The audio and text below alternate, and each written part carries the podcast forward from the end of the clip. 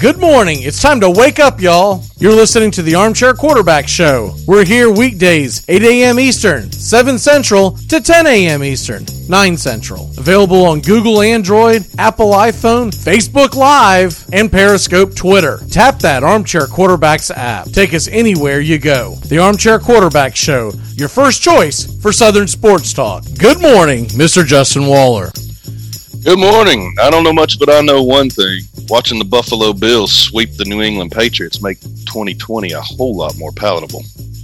Hi, I'm Mac McGee, I don't know much, but I know one thing. Justin must have his uh, tinfoil hat on again. I can't find him on Facebook. You're listening to the Armchair Quarterbacks. I don't know if you're aware of that, Justin, or not, but uh, you're uh, you're missing on Facebook this morning. I want to thank the American people, most of all, for the selfless sacrifices that they're making for our nation. I know it's not pleasant, although some people have said they've gotten to know their family better and they love their family more than ever. And that's a beautiful thing. They've actually gotten to know them.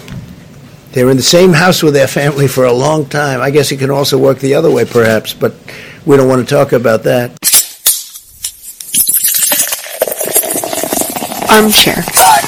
Community Access Channel. He's the armchair quarterback. He's full of beer and he's full of snacks. The all-American man.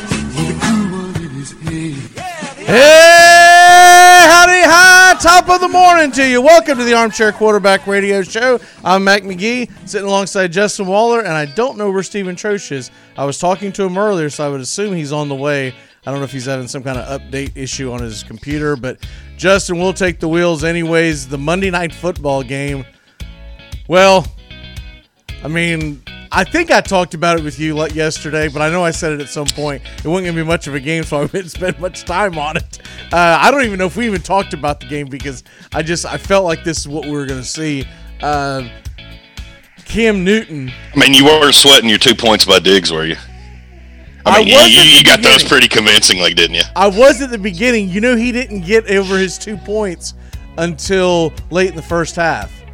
And I was like, seriously, are we to have this? Now, here's the funny thing. After I got off the air with, with you, I checked my score yesterday morning, and I guess out of point corrections or whatever, I actually had the league going in.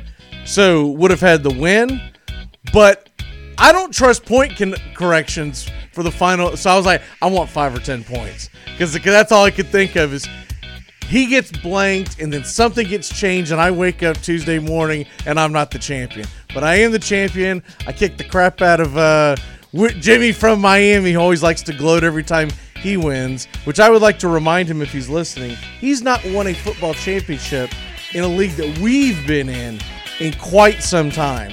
Now he had to come up with his own league at work at the at the little pizza joint that he works at, and those people, you know, I I know most of these people. They don't know uh, Dwayne Haskins from uh, you know a hole in the wall. Although, by the way, he may, he, may be working there soon. Um, but so he he tries to rack up championships against people who know nothing about fantasy sports. But it has gotten uh, it'll get a little bit more chippy this year because he's in the baseball league that you just won, and I'm gonna you know remind him of that. I think I think it's been three or four years. And I had a catcher, so y'all can step off on that little uh, caveat right there for those of you in the league. I did it legitimately, so kiss the ring. And I want to give uh, congratulations to Sean, who actually called in yesterday, which is probably because he had a huge lead. He uh, got two championships himself, beating Doug in both of them. So we'd like to remind Doug that he lost to someone who had never won a championship in 23 years of playing fantasy football. He had never won a championship. And we went over this yesterday. It wasn't as bad as it sounds because he tended to play in only one or two leagues a year. So when you say it that way, I'm like, okay, you know, in some ways, people who who would typically make fun of them. There there are multiple leagues every year, and even the worst player is going to fall backwards into into a championship, right? So, um, it took me about a decade. I finally clinched the Santa Fe League uh, for the first time yesterday. Yeah, so that's my least favorite league too. But I, I do compete in it. I'm not taking anything away from anyone who ever wins because I've won it several times. But I hate it. I just don't like the rules. I'm like, if we're Never going won to- that one before. I'm like, if we're No. gonna have three receivers and a flex, can we have a full PPR? Right? I just, it's just, I hate it. It sucks. But um, it's always a difficult one. I, I ended up winning the whatever the hell this is, third or fifth place game against Jared's team. Kicked the crap out of him, but uh, my team was struggled all year long. You won pretty handily, but yeah, you won. Uh, oh God, did the guy you play even start a lineup? What the hell happened here? Uh, Kamara and Diggs. That's what happened. I know, but he didn't do anything. Oh, he had Lynn Bowden Jr. in his lineup. See, this is the example why you letting four, essentially four receivers in the, in a league is is disastrous. He had Lynn Bowden Jr., Sammy Watkins, and Allen Lazard, and somehow he made the championship game. Wow, that was his receiving corps. He originally had Golladay, but that dude hasn't played all year. And he had McLaurin. That's a tough break. But the rest of Uh, his- honestly, seriously, without without Diggs and uh, Kamara, I was nervous in that one. I mean, Metcalf and Dude, Woods his both got shut down. Corey Davis got his shut down. His quarterback's Jared Goff. He's terrible. All he's got is he's got Dalvin Cook and Nick Chubb, and I guess that's and Darren Waller. And I guess he just rode those to the to the semis. Well, Darren Waller had the monster game two weeks ago, which catapulted him probably into the championship. That is terrible. His team is just absolutely terrible. Well, way to rain on my win, but you know, it's okay. No, no, I'm just no. Congrats! I just can't understand. Who did he beat? Me to get there? I'm like, who the hell did he play? Oh, he put no, he played someone else. He played. uh All right, he played Max Boys, and I and and I just I just got I got to pull this up to find out. Well, no, it's gonna have to go. by- I guess I have to go backwards on his league. Yeah, that that one always gets me because Max Boys I insinuate, and I know that it's not you, but for the longest time I thought that was your roster in that league uh, until I found out who you actually were. Okay, this is a guy who was seven and six, so it tells you right there he wasn't very good. But even the week before, he didn't have that great of a lineup. I don't know how he got through that. He, I think he rode Chubb and Cook and Waller the entire season. And some weeks he'd win, some he'd, and, and he eventually got in the playoffs. I, I, uh, I, th- I think I barely missed the playoffs, and I think I had the same record as him, so it was like a tiebreaker kind of thing. But anyways, my team was not. At least it wasn't that damn bad. Good lord. I scored 160 this week. I mean, even if I would have made it against you, wouldn't have done me any good, right?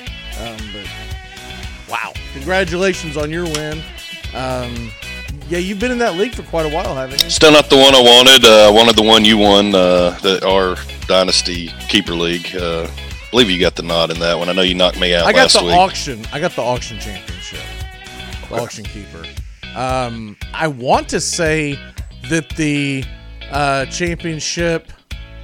Uh, are you talking about the the two to four winner. keeper? Is that what you're talking about? Yes. I believe Yes. that might have been Sean. Let me see. No, that was uh, David. He beat the hell out of.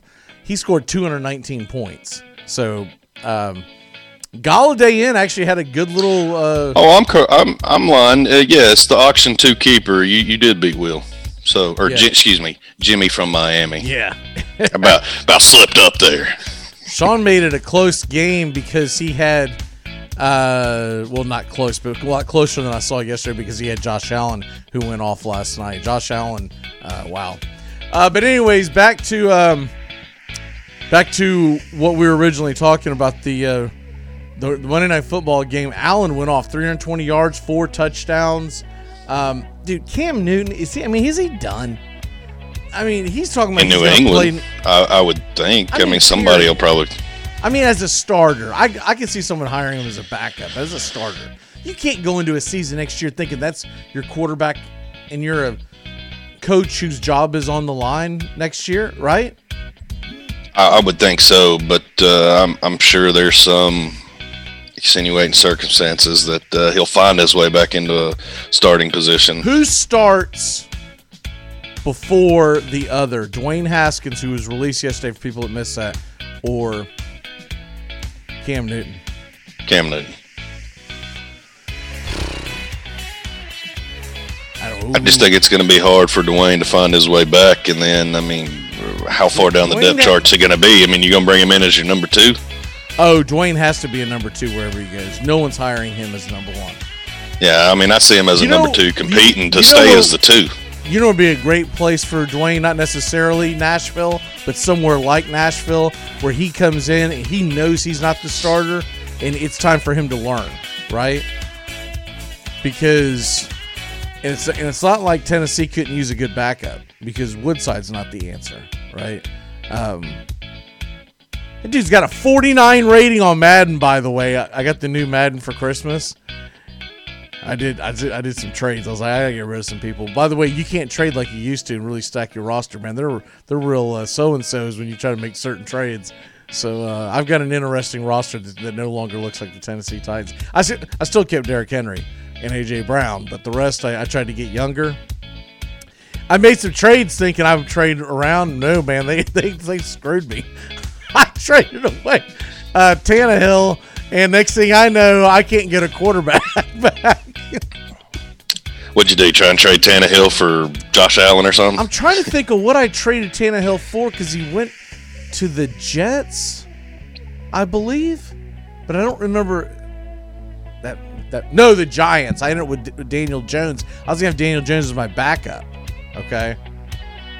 No, Daniel Jones is now starting because the only other guy I can get is a backup. is I'm like, I'm not going with Logan Woodside the rest of the year. So I, I made a trade for a Jalen Hurts. Is Charlie Whitehurst still available? Nah, I've got Can we Jalen clipboard Hurts. Jeeves? I've got Jalen Hurts and Daniel Jones, and I do do a Steve Spurrier and change them in and out because neither one of them have any stamina. You're just running the ball anyway, so it doesn't matter. Well, yeah, oh, well, I am. I'm running the ball, but I, I, I, I like to sprint out with my quarterback, so I have an option to run. So I don't like having these slow quarterbacks, right? So I'm like, I'm, I don't want this guy, I don't want that guy, kind of stuff. And so that's how I end up with Hurts and Jones. But literally, they play about half the game each other because their their dude starts blinking red on the screen. Like he's made one quarterback, you know, draw or one quarterback runs. Anyways, but I do have uh, Metcalf. And I do have uh, AJ Brown, so the receiving corps. And I traded Keelan. I, I traded for Keelan Cole just to make my wife happy. But uh, that's it. Anyways, that, enough of our fantasy team and enough of our of my. Uh, Now we're going to talk about the San Diego Padres.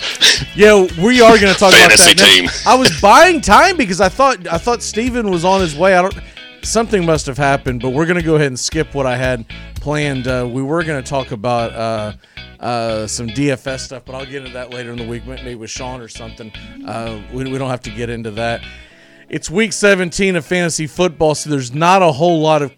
Most people aren't playing because most championships took place this past week. If you do have a question, you can send it to us and we will answer it. But I'm not going to go ahead and uh, wasting a whole segment on uh, you know pick them pick them up and whatnot. I've got I've got one league left that I really care about, and I'm losing, and I started Alvin Kamara. That hurts. But when he started everyone else that went bananas this weekend, he has the entire Green Bay Packer team is essentially what happened. So, um, yeah. well, it's not going to help him in week 17. Hopefully not. That's what I'm, I'm, I'm hoping they get benched. What I'm going to try to do is I'm going to try to pull the hoodoo on him. I'm going to try to pick up AJ Dillon. so, so, so he's got no one to start, but I don't know where I am in the pecking order. Let's take that quick break. When we come back, we are going to talk about. My God, what are the Padres doing? Break up the Padres. If y'all don't know what we're talking about, you missed some stuff that went down in the last couple of days, and we're going to get into it. We'll be back in a flash here on the Armchair Quarterbacks, me and Justin Waller, and then Tony Aguilini, uh, in a surprise, will uh, stop by at the top of the hour as he uh, his his boss gave him a day off or something. I don't I don't know what the hell that's about. We'll have to investigate that. This time I'm gonna kick that football clear to the moon! You're listening to the Armchair Quarterbacks on CBS Sports Radio, number one sports station. Tampa Bay, Tampa Bay, Tampa Bay, Tampa. The last segment of the Armchair Quarterbacks app, radio show, and Facebook Live. We're talking baseball, how these players perform, and what it means to their teams, and what to look for. That's the Armchair Quarterbacks Talking Baseball, 9:30 Eastern, 8:30 Central. The last segment of the Armchair Quarterbacks app, radio show, and Facebook Live. Take, take, take, take me out to the Rays game. Take me out to the Trop. Downtown St. Pete, we in Tampa Bay. We changed our name, now we changing the For it's one, two, three runs are scored, and the Rays won the game.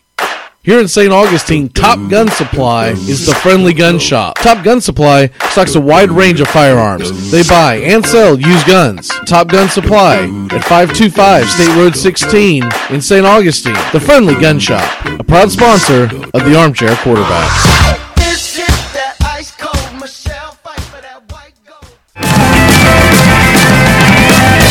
The Armchair Quarterback Show, weekdays, coast to coast, Southern Sports Talk Radio. Find us on Facebook Live today and tap that Armchair Quarterbacks app. Your first choice for sports talk, live from the First Coast.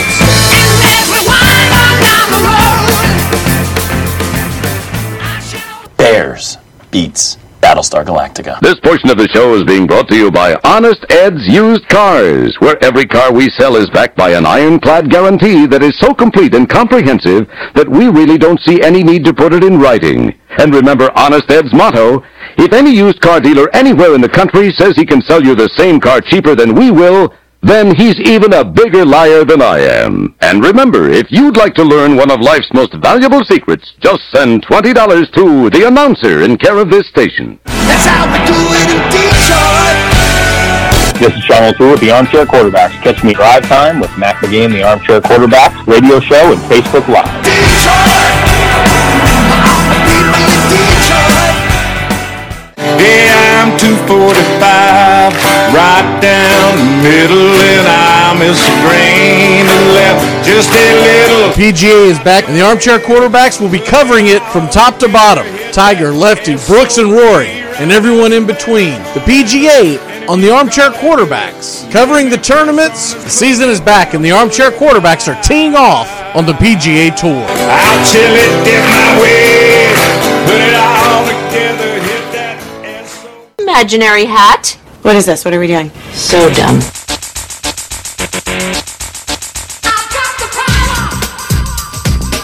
Welcome back into the Armchair Quarterbacks. I had some comments here that I didn't see. I apologize to uh, Charlie. Uh, he's excited because his Cowboys still have, have have a pulse in Week 17, and glad that the Eagles do not. But you're pulling for the Eagles this Sunday because if the Eagles don't win, then what what the Cowboys do against the Giants doesn't matter. So that's you know I I don't know if that's the game I would have flexed because I would have liked to seen those two games going on at the same time. You know, to see it bounce back and forth and whatnot. Uh, because it, it's exciting for the Cowboy and Giant fan to watch the game and hope for what's going to happen later on that night. So I get it. They're going to get they're going to get New York or Dallas, which either way is a very big fan base to watch Sunday night against Washington D.C. And then Philadelphia is going to watch this because they want to mm-hmm. see a chaos probably, and b they're they're probably just enamored with their new quarterback, right? So I think if I was in the same position, I was an Eagles fan. I I, I know that I'm me winning is only helping one of my rivals, but I'm also sticking it to one of my rivals. And the biggest thing is I get to watch Jalen Hurts one more time and just see how how he can play. But I really feel like they should have put that Rams game on as the the the Rams Cardinals game as the but I just wonder what comes into play is that East Coast bias. What say you? Well, that and uh, I mean, I'm kind of glad they didn't because now with Goff, he had the hand surgery yesterday on that broken thumb. Um, you, you're going to have a golfless, which not that you're missing much of that Rams offense Did you past see the breaking weeks. news last night? Who who they signed? No, I did not. Blake Bortles is back, baby. He's back. I don't know if he's going to start, but he's back. Blake Bortles. Blake Bortles leads the Rams to the champion. I mean, to the playoffs. Somewhere Ramsey's in that locker room saying, "Coach, coach." Seriously, I want. To get traded. Put me in, man. Just just let me run it.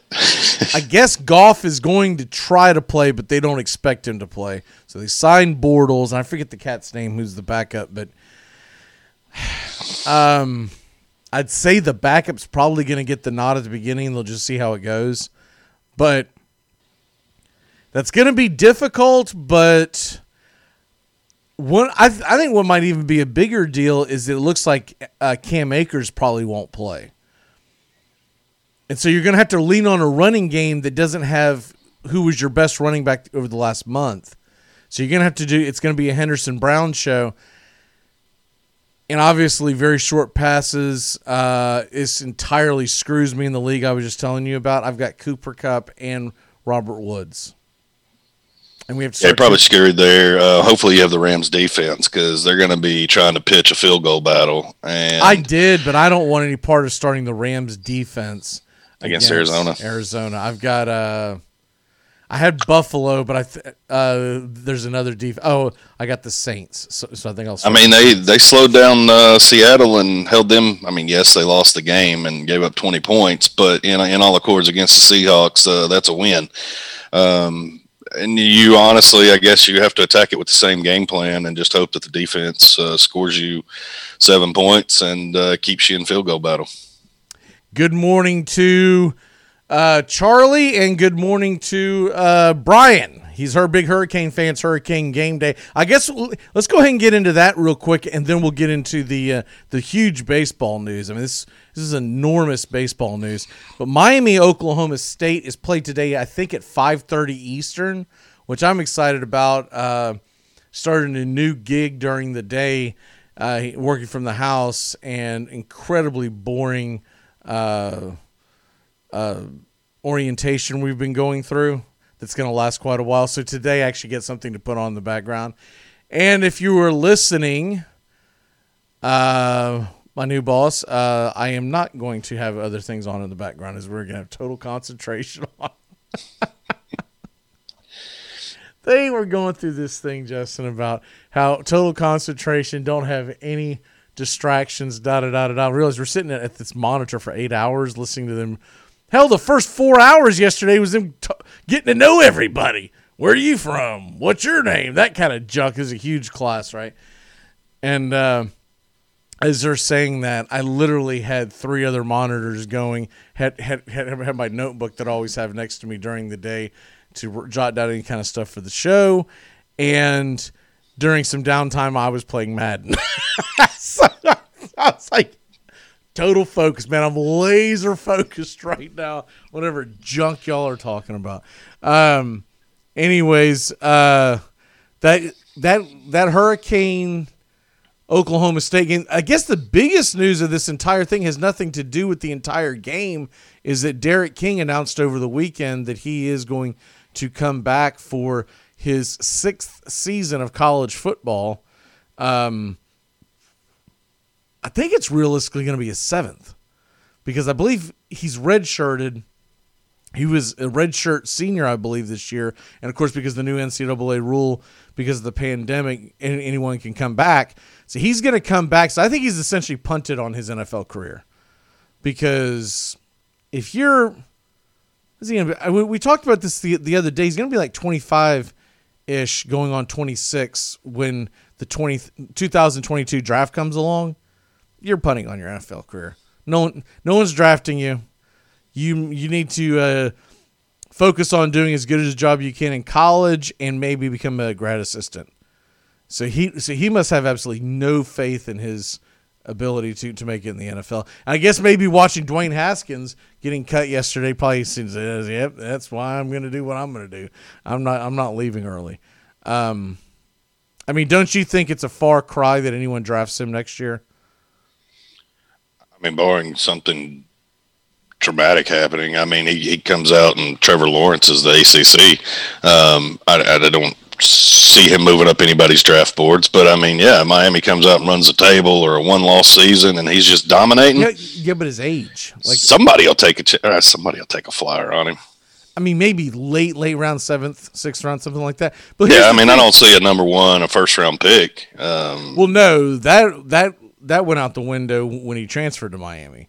Um, Yeah. Because you can't. When he left Houston, he needed to go out the year uh, that he was at Houston and go into the NFL draft. So when he when, when he went to Miami, that that absolutely killed him. He is okay. He is. He will be 24 next August. So yes, he will be 25 before he plays in the National Football League. That's Chris Weinke-ish, right? Chris Weinke was 26, 27. That's Chris Weinke-ish. And this dude never went and played professional baseball. He's just he's taken an incredibly long time, as a lot of us have, incredibly long time to get his college degree. but it's just he's like that hippie kid you have that won't. Would you just graduate? I'm tired. Of, quit changing your major. But he's. I mean, if he plays one more year, he'll. Uh, if he can figure out one more loophole, he might be able to uh, beat Jeff Driskel's record. Because Well, I think that dude played eight or nine years in college. Here is my felt like po- it anyway. Here is my point. He's going to be 25. Kyle Trask is going to be 23 before he takes an NFL snap. And they have downgraded him for being 23. And Justin, I think he's the second best college quarterback coming out. Now, a lot of people are going to try to sell you that bill of goods about uh, uh, Fields. I don't buy it, and there's other guys, but I, I, I trust my eyes more than I trust metrics and whatnot. Kyle Trask is, is the second best quarterback prospect. He may even end up being the best quarterback. I don't know, because I'm not a thousand percent positive that he is going to be worse than Trevor Lawrence. You would think Lawrence is going to be the best, but you never know. So I guess what my point is, Kyle Trask is going to be 23 and 240 pounds at six foot five. D'Eriq King's going to be 25 at five foot 11 and 203. And another year of college, we'll, we'll, go ahead and say he's going to be 213, right? You, you, you can put an extra 10 pounds on when you're, you know, sitting around eating chubs going, screw it. I'm never graduating. Um, I just don't see how he's going to make it in the NFL. Maybe as a backup, maybe, but he's got whatever he's got to do. The main thing I think I- with him is I would start making it very well known to my coaching staff because even if they don't take you, someone around you might take you. Then I'm interested in coaching. Want to be a grad assistant either here or elsewhere. It's just uh, it's the fact of the matter that in today's professional sports, they tend to not draft you when you get a, a little long in the tooth. Twenty I mean, for years that kind ago, of money, I, I, I get it.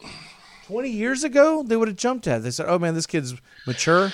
Especially when you got three, four quarterbacks going uh, in front of you that uh, all are going to grade out high. You've got Trask number two. I think Zach Wilson's right there. BYU quarterback uh, two, three. I don't know which way you flip them, and then you got uh, oh man, is it uh, Jones out of Alabama? Um, so I mean, you, you've got four sitting right there, Yeah, stacked right in front of you. I didn't even think about Mac Jones.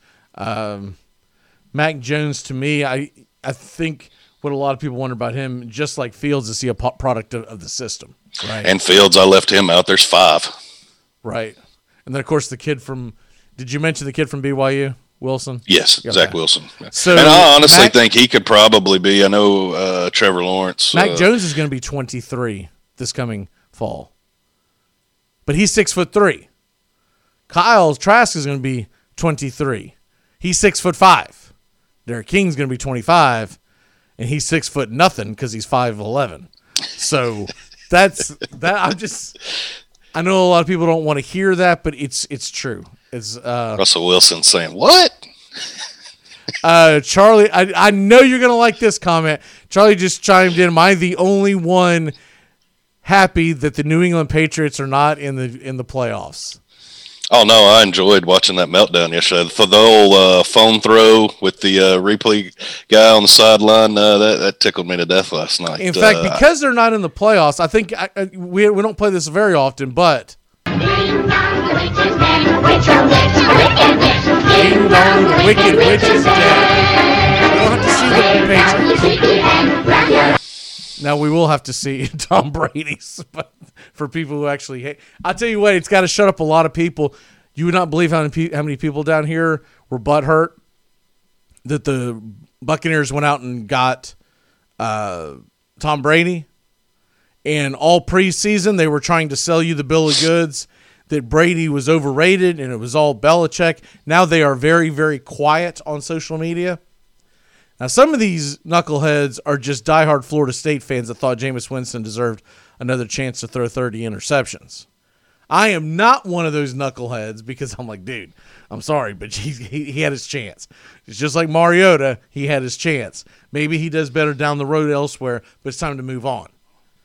But, and I'm not one who's even pulling against Tom Brady, to be honest with you. I've never really had a problem with Tom Brady per se. Uh, I got, yeah, we get nauseated seeing the Patriots, da da da da da, but, um, I guess the longer it went on, the more of an appreciation I got for of it and less of a hatred, right?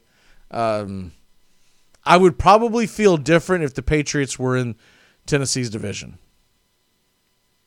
Jacksonville's division. I probably would be.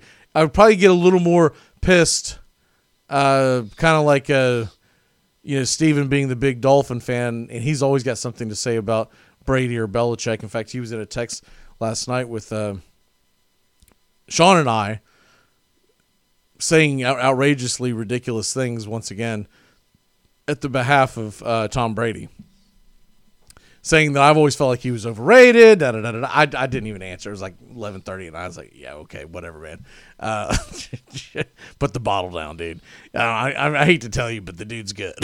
I don't see doing it at a new team. Um, I haven't heard anything out of Antonio Brown. Now, I'm not. I don't have my ear to the ground in Tampa, but uh, nothing seems to be leaking out. So to be able to control and keep the band of characters he's got, not only does he have Antonio Brown, he's keeping Gronkowski in check as well. So that's that's pretty good uh, locker room chemistry he's managing there, just on and off the field. Yeah, I, uh, Because something tells me that Brown and Gronkowski could uh, put away a few brews. I mean, it sounds like me and you out of uh, down on the strip. dude, Gronk and AB out on the town in a in a, in a pandemic-less society. There's no way they're making the playoffs this year. This is I want to go to their storm. Super Bowl party though.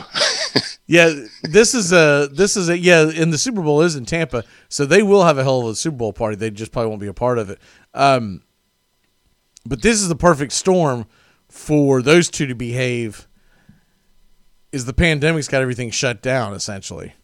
Florida's a little open, but they're they're not like you know the Gold Club ain't kicking until four a.m. open, right? Uh, the, you know, there's still some restrictions that apply. So. But Miami, Oklahoma State tonight. Uh, the spread I just pulled it up a second ago. It hasn't moved much. I, I thought it would, but um, well, let me log in. Sometimes when I log in, the thing gets refreshed. And no, it's still Oklahoma State's a one point favorite. The over under is sixty two. Whew, by the way, I barely banged the freaking uh, under last night. What'd you take it at? It, it- the the the over under was 47 and a half. It finished at 47. Yeah. I was actually intently watching late in the fourth quarter going just kill the clock. Just kill the clock. I would have pushed. I dodged it. Uh, I lost the half point and then didn't take the bet. Um, I just, I was like, well, I set it out, but uh, yeah, it would have ended up being a push for me. So um, I did not get 47 and a half. I was late to the party. I was afraid that Zach Moss was going to roll or, or, or Singletary was going to roll off a touchdown there at the end because the Patriots had given up. And I was like, oh, please, please, please, please, please still be tackling. And there, and, and, and there was one run where, where we almost broke through the line. I'm like, oh, this is typically what happens to me. I never get it on the other end where I need a touchdown to, to hit the over and a guy breaks loose. The guy usually like lays down in the middle of the field and does like snow angels, and you're like, son of a.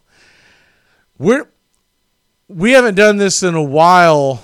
Um, I, I'd say we'll start bringing back skin in the game starting tomorrow uh, with all the college bowls, and then we got college basketball, and then NHL's around the corner, and NBA's rolling. So I didn't prepare you for it, so I'm not putting you on the spot on a skin in the game pick. But today, where where do you think you would lie on that? Because I feel like Miami should be the favorite. It's in Orlando, but what really intrigues me is that over under. I feel like that's going to be a really high scoring football game. I think it will be, especially coming off the uh, well, and that's the hard thing with the Hurricanes is their defense hasn't been blown out and given up over 400 yards uh, pretty much most of the season, and then other than the Clemson and then the shellacking they took by UNC the last week of the season. So it, it's hard to get that taste out of your mouth when you give up 700. I think it was 755. It was something ridiculous. It was over 700 yards of offense that the Hurricanes gave up, and then you pair that with a Big 12 defense, and you're like, hey, this is going to be a high scoring ball game. But uh, I don't know. I think Miami's got the running game, and with King, that they can control this clock and put up some resemblance of a defense, and, and that that over scares me. Um, I, I, think it'll be a little more high scoring game. I think you're going to flirt with sixty. Uh, the this you said sixty two points is what you're show, showing that's, your line That's what I have right now. I'm I'm kind of letting it go for a minute because I'm hoping it drops down. But normally that's not what happens with over unders. Normally it goes up. So I'm I'm definitely interested in what I'm what I'm thinking about doing is uh, this is an intriguing teaser. The Hurricanes and the Longhorns in a six and a half point teaser. The Hurricanes would then be getting seven and a half, and the Longhorns would just have to win the game against Colorado. I mean, just first thought. I haven't looked into it uh, spread wise, but 31 28 is kind of a gut where I feel 59 points, somewhere around that. So I would say I lean under. If it climbs today, I'd probably make a move on the under. Uh, if it drops down, I'm probably not interested. Well, Miami plays that that up tempo, no huddle offense, and Oklahoma State does as well. And I hate taking the under on teams that don't chill. You know, Oklahoma State's missing two tackle. I mean, uh, yeah, I believe they're missing two starting linemen, and uh, without Howard, they've uh, had a hundred yard rusher three games in a row with uh, Jackson and uh, Richardson uh, is their other back. So you might see some weird defense and clock eating, clock management out of both of these running the ball whole game that's the only thing that scares me is I think they're both going to heavily rely on the run game, and I'm worried about how how much uh, Oklahoma State opens it up. That being said, they'll score 80 points, and uh, I'll look like an idiot, but that's Big 12 for you. That's that. I think that's the play that I'm going to take today. Uh, is the I like the teaser on that Miami. Oklahoma State would have to beat Miami by more than a touchdown, and then Texas would just have to win. I think I think that's a very. And I, t- I just misspoke. It's Texas. It's Ehlinger that's missing uh, two starting linemen. So Oklahoma State's there. Uh, yeah, scratch that. It's not Oklahoma State missing two linemen. Two Texas. Well, that kind of changes my opinion on the uh, Texas game then, me, because because Colorado has been kind of a pain. Let's gonna take take a super quick break. When we come back, Major League Baseball hot stove. Man, a lot of stuff happening. Not just in in San Diego. The Washington Nationals got themselves a bat too. We'll be back in a flash here on the Armchair Quarterbacks. Keep it locked in here to CBS Sports Radio. Let me sum it up. Twitter is stupid, and Instagram is Twitter for people who can't read. We live in a world now that welcomes and nurtures the screwball in all of us. Hey, it's a new decade, people. Time to get a little nutty. Treat yourself to Screwball Peanut Butter Whiskey, a smooth flavor that combines two of America's favorites, peanut butter and American whiskey. So, no more social awkwardness. Time to embrace who you truly are. Get out there and make friends. And be sure it starts with Screwball Peanut Butter Whiskey. It's available nearly everywhere. Learn more at screwballwhiskey.com. Infinium Spirits. Please enjoy responsibly. Hi, this is Justin Waller with the Armchair Quarterbacks for breaking news and trade rumors in sports, exclusive articles and videos, and some of the funniest stuff just to fill your day. Find the Armchair Quarterbacks on Facebook today.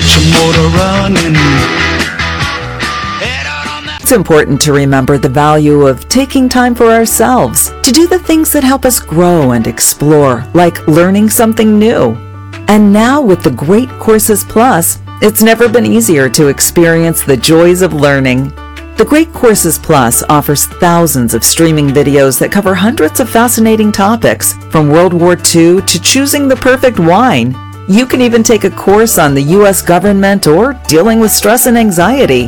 And because the Great Courses Plus partners with world class professors and experts, you're always receiving thoroughly vetted, high quality content from every lecture. Plus, you can watch or listen anytime, anywhere with the Great Courses Plus app. So take a little time for you. Sign up for the Great Courses Plus today for a free month of unlimited access. Visit thegreatcoursesplus.com slash radio to get started. That's thegreatcoursesplus.com slash radio. You're listening to the Armchair. We are the Armchair Quarterback Show, your first choice for sports talk live from the First Coast. Give me a bottle of your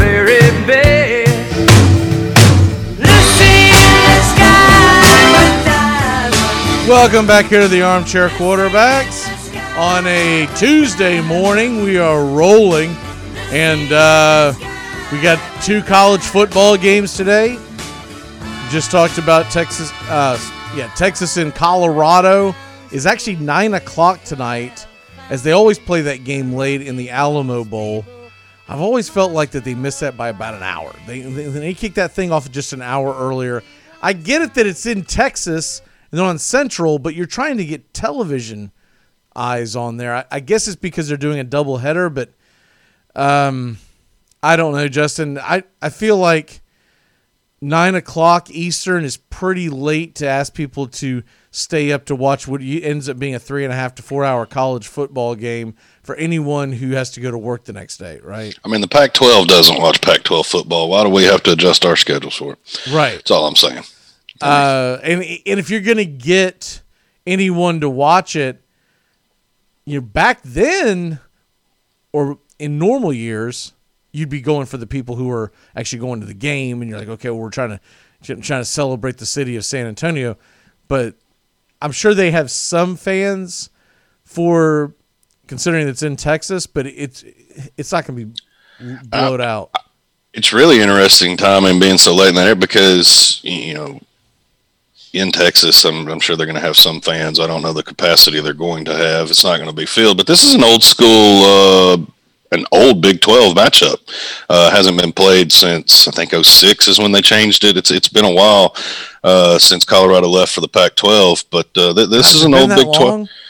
I think I think 06 I feel like is when that happened. Uh, I could be wrong there. Um, I'll, I'll look it up in just a second. But uh, it, it's been it's been a, a minute. But yeah, this is an old Big Twelve matchup uh, way back when. So uh, interesting to uh, watch the game just for the, the that aspect of it, the novelty of it. Just remind me of back in the day.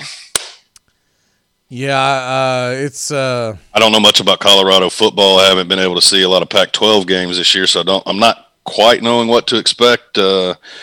Probably leaning uh, a little Texas shading them on this one, but uh, that's just because they're more of a known commodity to me. I expect that about the time this game kicks off, I'm going to start winding it down and get ready for bed. That's that's that's what I'm I'm expecting. Uh, nine o'clock Eastern. Be much I'm much more heavily invested in the in the early kickoff game of the the five thirty. I guess what I'm saying is you could have bumped up the, the the Miami game a bit. You could have kicked it off at five and start this game at eight. And if the Miami game isn't over with by 8 p.m. Eastern, you've got 72 ESPNs. You just f- start the coverage over on E ESPN2 or whatever. I, it just seems like you're asking a lot of the viewing audience on a Tuesday night in a game that is not of championship ilk to stay up till midnight, one o'clock Eastern, no matter where you, even if you're in Central Time Zone, you're still talking about staying up to close to midnight for a game that you don't have a lot of skin in, right? Like you know, you don't really care that much about who wins this game. So I missed it by four years. Uh, it happened in 2010. okay, wasn't 2006. It was uh, 2010s when the uh, split off happened. So it's still been 10 years. Been a decade.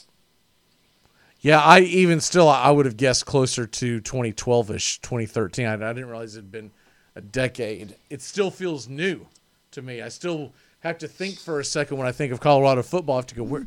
Oh, that's right there in the Pac-12. It's it, it feels pretty new, um, but hell, I still have a hard time getting my mind wrapped around the fact that Missouri and South Carolina are in the SEC. So you know, And that was the same year that Nebraska went to the Big Ten. That still messes with me when when all that took place. Uh, I still don't understand that, but whatever. Yeah, that one really.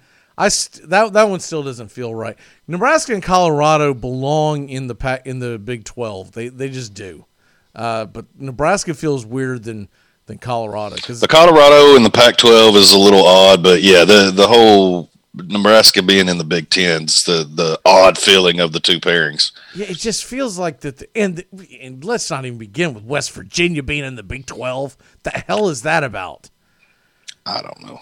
I don't. I, Big 12 is just fancy talk for the Southwest Conference, the old Southwest Conference, right? So every other team in that in that conference is in the southwestern part of the United States, except for West Virginia, who has to take like three international flights and a long train ride to any game that they play. I've never understood why the SEC just doesn't, and Missouri fans are probably about to rake me over the coals, but uh, just give the Big 12 the Missouri back and uh, let's take West Virginia. I mean, why does Missouri, who's west of the Mississippi, play in the Eastern Conference of the SEC? It doesn't even matter uh, geographically for that as well, but whatever. Charlie's uh, posing a question: who, who do you think is going to have more Super Bowl wins by 2030? Pat Mahomes or Lamar Jackson? I think it's going to be Mahomes, and it's not even. Well, I think, man, I don't know what's going to happen, but Mahomes already got one, so he's going to be my my front runner. I don't know. Uh, I don't know how long the Ravens keep it all together. I mean, the I'm not going to say that I think the Chiefs run off and they're going to have a Patriots run either, because down the stretch of the season, we're seeing that the team's a little vulnerable. Uh, somebody will put together a roster that will challenge them. Um, I just don't know if it's going to be this year. So no, I, I- don't know that it'll so be this the year, Chiefs but might I- already have two out the gate before we ever get to 2022 or 2021 football season. So that I, that's what I'm saying. You, you give me Well, he's already got the one in the bag. I mean, it, right. he probably gets another one uh, at some point over that time. I don't know how many more than that they get. I think I think Mahomes gets at least three because you're talking about another. Because if you count this season all the way to 2030, you're talking about 11 seasons. Well, uh, his three rings will be better than Aikman's. I know that. His his three rings might be here before the end of the Biden administration, right? Yeah. So he he could have three or four before he ever really hits his prime.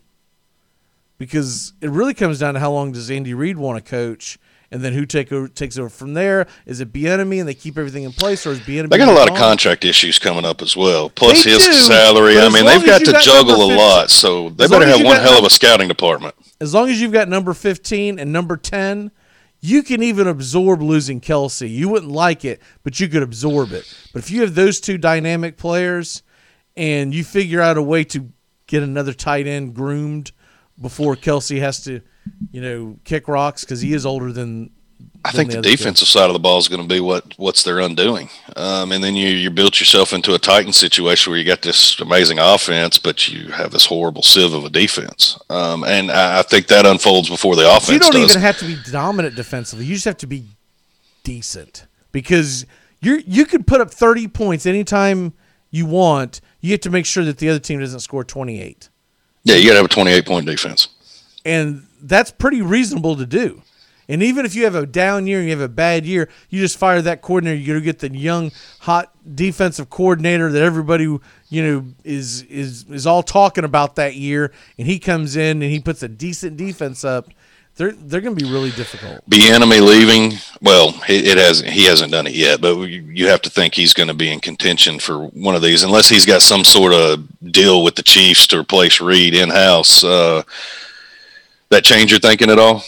Do you, do you put a lot of the mastermind on him? Are you putting it all on Reid? Uh, Oh, I- I does think Reid do fine without Bieniemy? Yeah, I mean, Reid's Hall of Fame football coach, who's been doing great things with offenses for years. I think Bieniemy's probably going to hang around. I, I really do. I, I feel like if he was going to leave, last year would have been the, the year to really. And I think from what I've seen, everyone's feeling is when they interview Bieniemy, they're interviewing someone who doesn't want the job. They're waiting. He's he's waiting for Andy Reid to uh, step aside. Speaking of stepping aside, let's go ahead and get into baseball because uh, we've been f- teasing this all hour long. And the the Padres, man, did they pull off a deal? Uh, I I texted you about it yesterday. We were going to talk about the possibility of it happening, and before I could even, where the ink was even dry on the text message, the damn thing happened. Yu Darvish, who's been pitching lights out ever since we used to make fun of him 18 months ago, and pitching lights out. Yu Darvish goes to the Padres with Blake Snell, which we didn't really t- even talk about yesterday, to set up one hell of a pitching rotation. They have got a deep five. I mean, I don't know where you attack this. Clevinger, Lamet, Well, Cle- Clevinger is out until Snell. Clevinger is out until 2022. He had a Correct. He, he will come back, and I mean they will have this starting five. But okay, we'll bump him. Uh, you, you're going to go Lamet or Snell. Um, Lamet had better 2020 numbers than Oh, Snell, but what was 2020? I go Lamet. Um, Lamet, uh, then Snell, then um, probably after last year I'd go Darvish, then Paddack. Yu Darvish might be their ace. Snell Snell Snell's probably their number three, to be honest with you. And you have to understand something too. The front office that pulled the trigger for Yu Darvish. This is why this thing was trending yesterday. Evidently, the guy that pulled the trigger for the uh, Padres in the front office, he helped develop Yu Darvish in the Texas Rangers farm system. So you know he thinks a lot of this cat.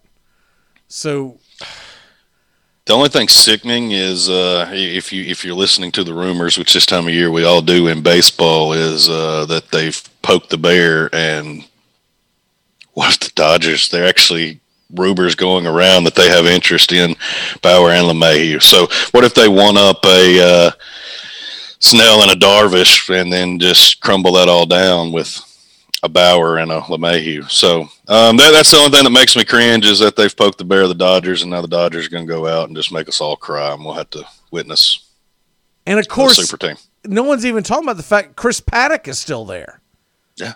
Which he he might have the best stuff of anyone in the in on the field. And as we saw in the postseason, um, and forgive me for not having their names right in front of me, but there's a lot of young depth in that Padres bullpen that uh, can come in and be serviceable. We saw them come in and eat innings, and their development moving forward, especially with the addition of Darvish and Snell, uh, can only improve what uh, they're going to do as well. So, man, that's that's going to be a lethal uh, pin out there, all the way around, front and back.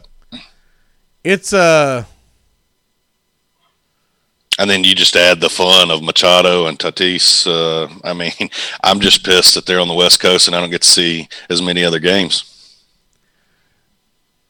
yeah they that offense combined with that starting rotation all they've got some question marks in their bullpen and that's where they'll have to but they can shore that up here in, in the next month or so they don't even have to be anything you know outstanding at this point because that kind of like we just talked about with the Chiefs, you just have to keep the score.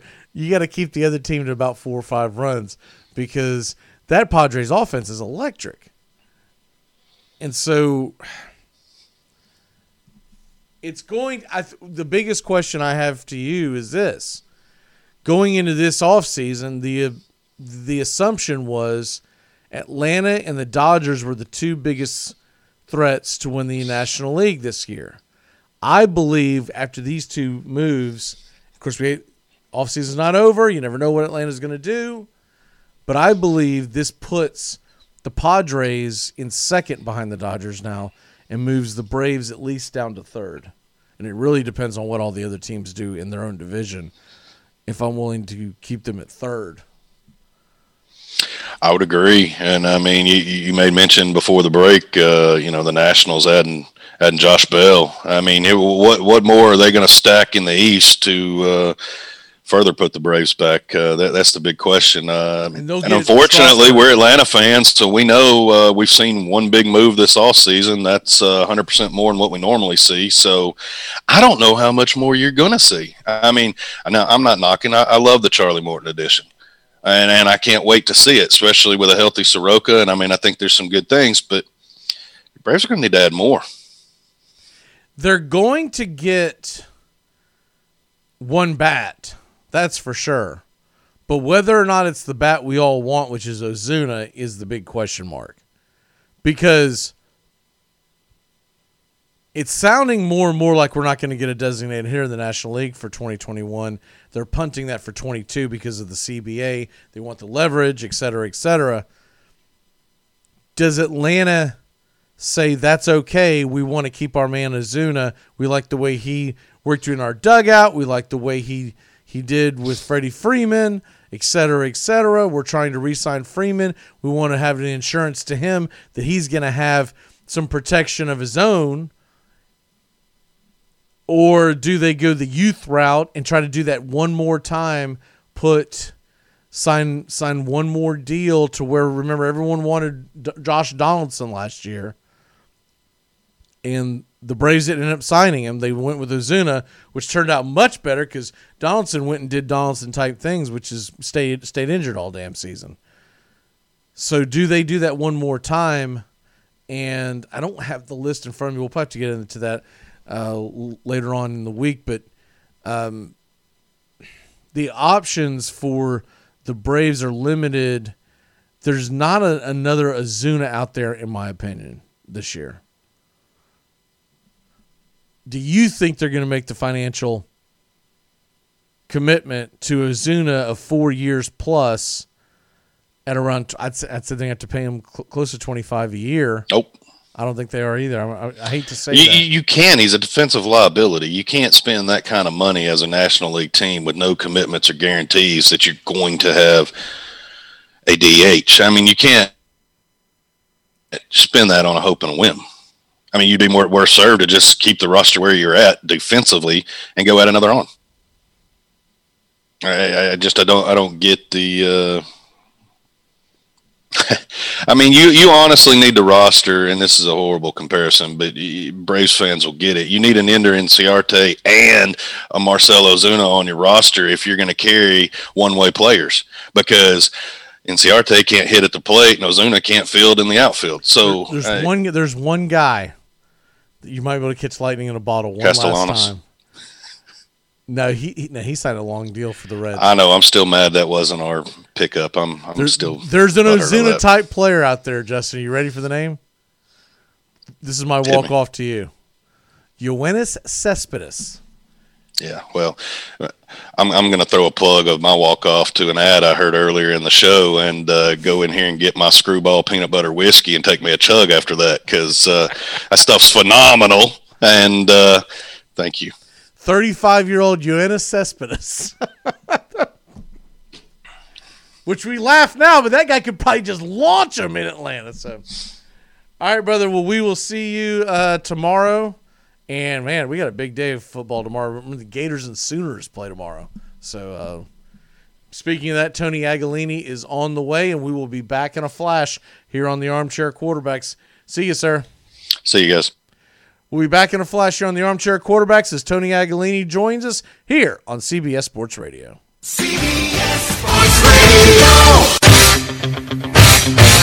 You're listening to the Armchair Quarterbacks on CBS Sports Radio, number one sports station. Good morning, and this is your Armchair Quarterbacks Sports Flash. Well, well, well. The Washington football team has released quarterback Dwayne Haskins. Hours after Ron Rivera said either Alex Smith or Taylor Heinicke would start the regular season finale for the NFC East at stake. Rivera said, quote, I'm very optimistic that Smith will be ready to play against the Eagles. Dwayne Haskins was 1 and 5 this season as a starter and turned the ball over 3 times in a 20 to 13 debacle defeat to the Carolina Panthers on Sunday that saw him benched for Heinicke. Ron Rivera said in the press conference that he saw more out of Heinicke, who hadn't played in the National Football League since 2018, than he did in Haskins. That's why he replaced him in the fourth quarter. Haskins was 14 of 28 with two interceptions and a fumble, while Heinicke led a touchdown drive late against the Panthers. Washington takes on the Eagles this Sunday night it's the Flex game on NBC. In college football, we have the bowl slate beginning back today as at 5:30 p.m. Eastern, the Cheez-It Bowl has Miami versus Oklahoma State. The Hurricanes are ranked number 18 in the country. The Cowboys are 21st. Later on this evening, Texas versus Colorado. The Longhorns are ranked 20th in the country. Tomorrow we have two games. At noon, the Duke's Mayo Bowl Wake Forest versus Wisconsin. That game can be seen on ESPN. And at 8 o'clock Wednesday night, it's the Florida Gators, ranked seventh in the country, against the number six Oklahoma Sooners. That game is also on ESPN at 8 p.m. Eastern. New Year's Eve, there's four games. New Year's Eve, you got four bowls. At noon, it's the Armed Forces Bowl. 2 o'clock, Arizona Bowl. The AutoZone Liberty Bowl at 4. And at 8 o'clock, the Texas Bowl on ESPN. That will pit TCU versus Arkansas. New Year's Day has the Chick fil A Peach Bowl kicking it all off with Cincinnati versus Georgia. The Citrus brings in Northwestern versus Auburn. And then you've got the college football semifinals Bama versus Notre Dame at 4 o'clock, Clemson versus Ohio State at 8 o'clock. And that's your Armchair Quarterbacks Wake Up Show, CBS Sports Flash. Stay tuned for more of the Armchair Quarterbacks on these CBS affiliates, our Facebook Live, and the Armchair Quarterbacks app. Tap that app today.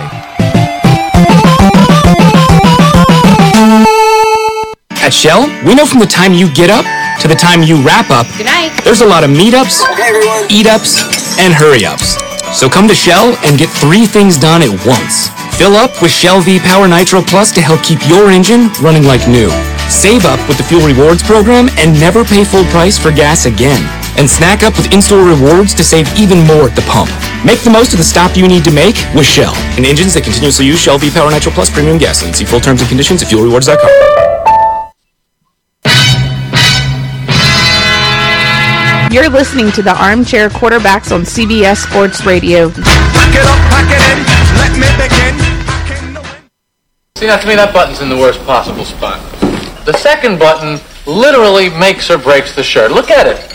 It's too high. It's in no man's land. You look like you live with your mother.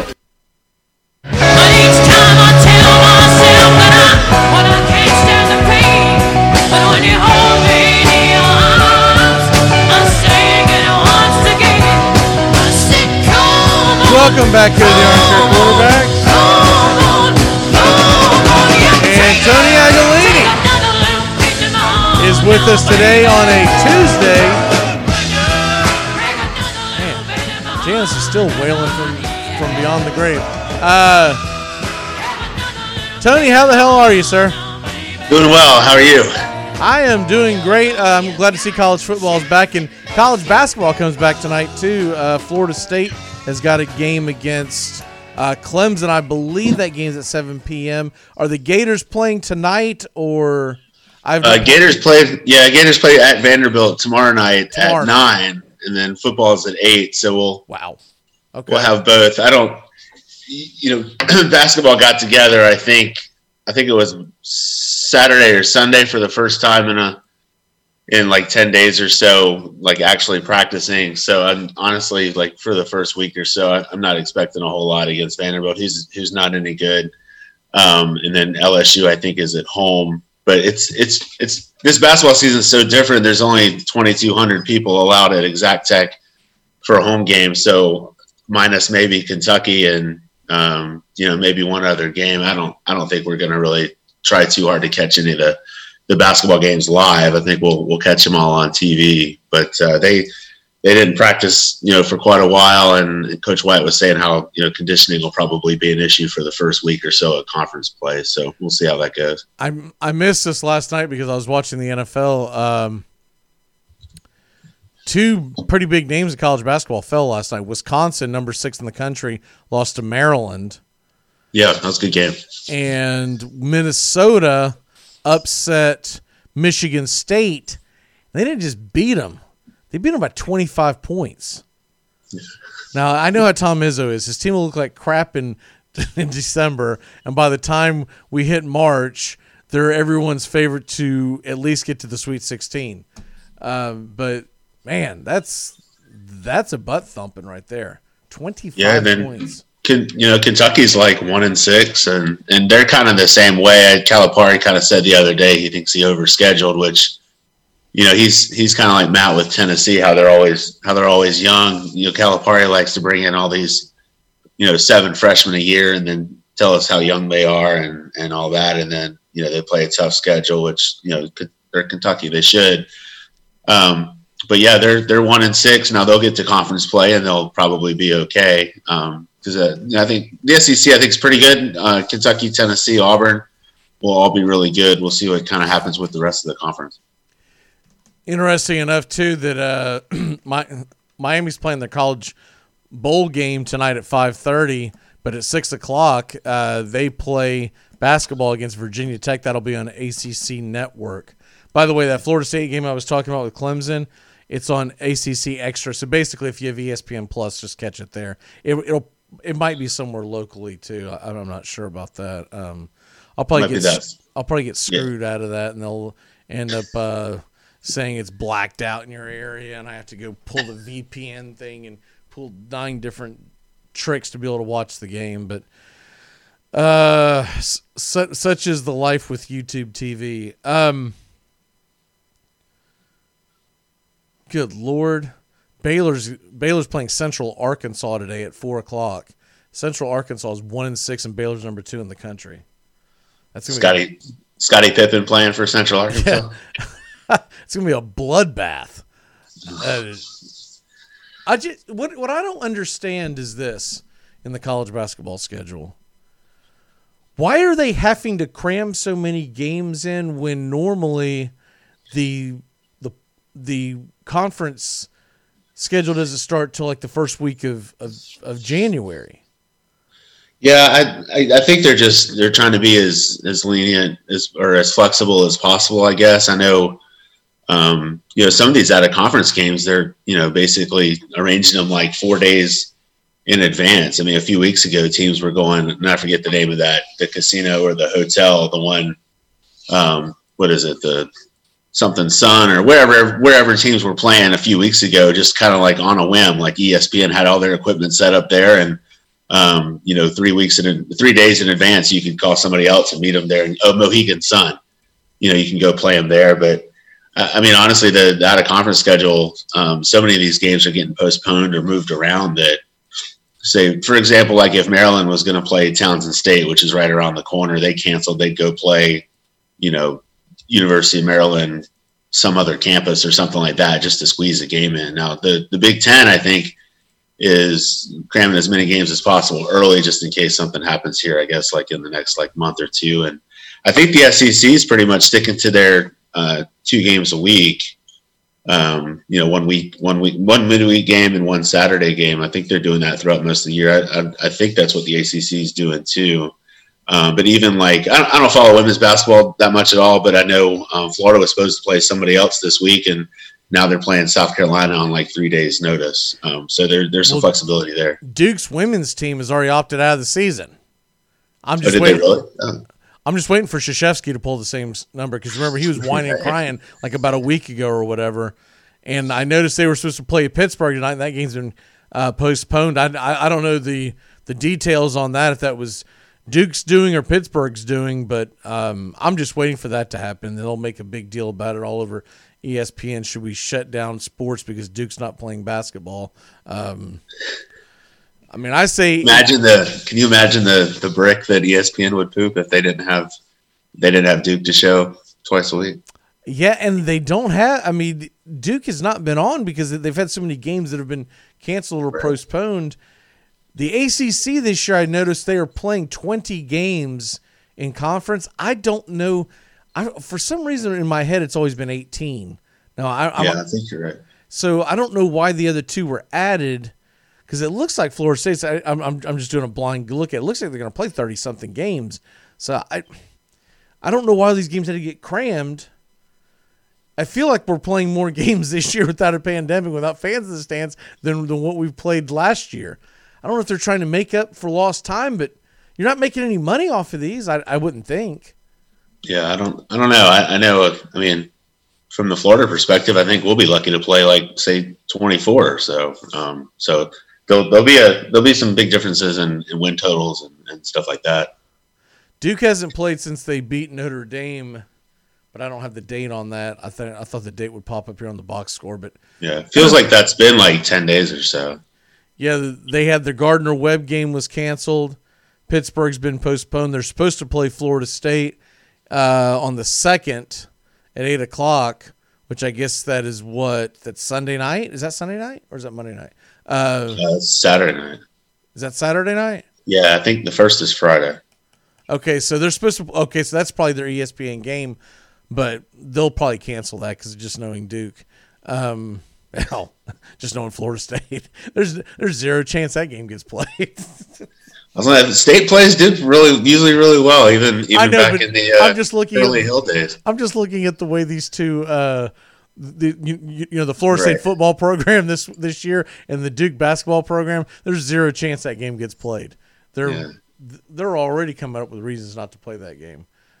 I remember when I was an even shoot, it was probably 92, 93. I think one of it was a it was either FSU's first year in the ACC or their second year in the ACC playing basketball. They were playing Duke at home, and some like the ninth guy off the bench came off the bench for Florida State and uh, took an inbounds pass and buried a three right at the end. And I, always blank on his name, but that was kind of FSU's. They, they had two welcome to the ACC moments. One was when they beat Carolina by like 20 at Carolina their first year, and then I think the next year is when they beat Duke on the last second three at home, which was um, pretty pretty crazy. Um, like I said, the kid that did it never hardly played. I think that was like his second three of the year or something like that. He get he got to bury it against Duke. Yeah, that team had uh, the famed trio of quarterbacks that, Right. were, that were also, uh, you know, uh, basketball players. Uh, what's his name? Uh, God, his name's escaping me. Brad Johnson, uh, Charlie Ward, and then of course they had Bob Sura and Sam Cassell on that team. That team was just loaded with with uh, outside shooters. They had just left the Metro Conference, and that year I remember distinctly Charlie Ward burying a three to win the Metro Conference tournament against Louisville, and it was such a big deal to beat Louisville. Yeah. And, and then they went over and to the ACC, and I can't remember off the top of my head if they were still in the Metro or if they just joined the ACC, but they made it to the Elite Eight against uh, Kentucky. We were all excited, then Kentucky beat us by like six or seven touchdowns. It was it was down in. Orlando. I think it was down in Orlando. I think was uh, the. Sweet, Oh, I was so excited that day. I was I was a young kid, man. I, I actually built my whatever day of the week it was. I built my day around it. It was probably a Saturday or whatever. I was like, cannot wait for this game, and it was just terrible. By the time my roommate got home, which literally wasn't even halftime, like the game was over, and we were standing outside, just you know, you know, hitting on chicks or whatever. We are like, this is this is trash. This is absolute trash. Uh, and then the, they didn't do anything for a long, long time. Uh, Oh, the old Pat Kennedy days, man. You can't get anything past Pat Kennedy, especially a cheeseburger. Um, the uh, the college football today, though, we start off with uh, Miami versus Oklahoma State. I, I'm a little surprised that Miami's an underdog in this game. They're a one point underdog. And I'm also very surprised. We, we just talked about in the last hour that D'Eriq King is coming back for his seventh senior season or whatever it is. I think this uh, essentially eliminates him in his NFL career to be any kind of taken seriously. He's going to be 25 before he would take an NFL snap. And I, it's like I told Justin the first. I was like, that's very Chris Weinke ish, right? Yeah. And yeah, I- he he did what four full years at, at Houston, and then this will be um, two at, at Miami. Yeah, I, I just he think also redshirted at Houston. This Yeah. will be his seventh actual season.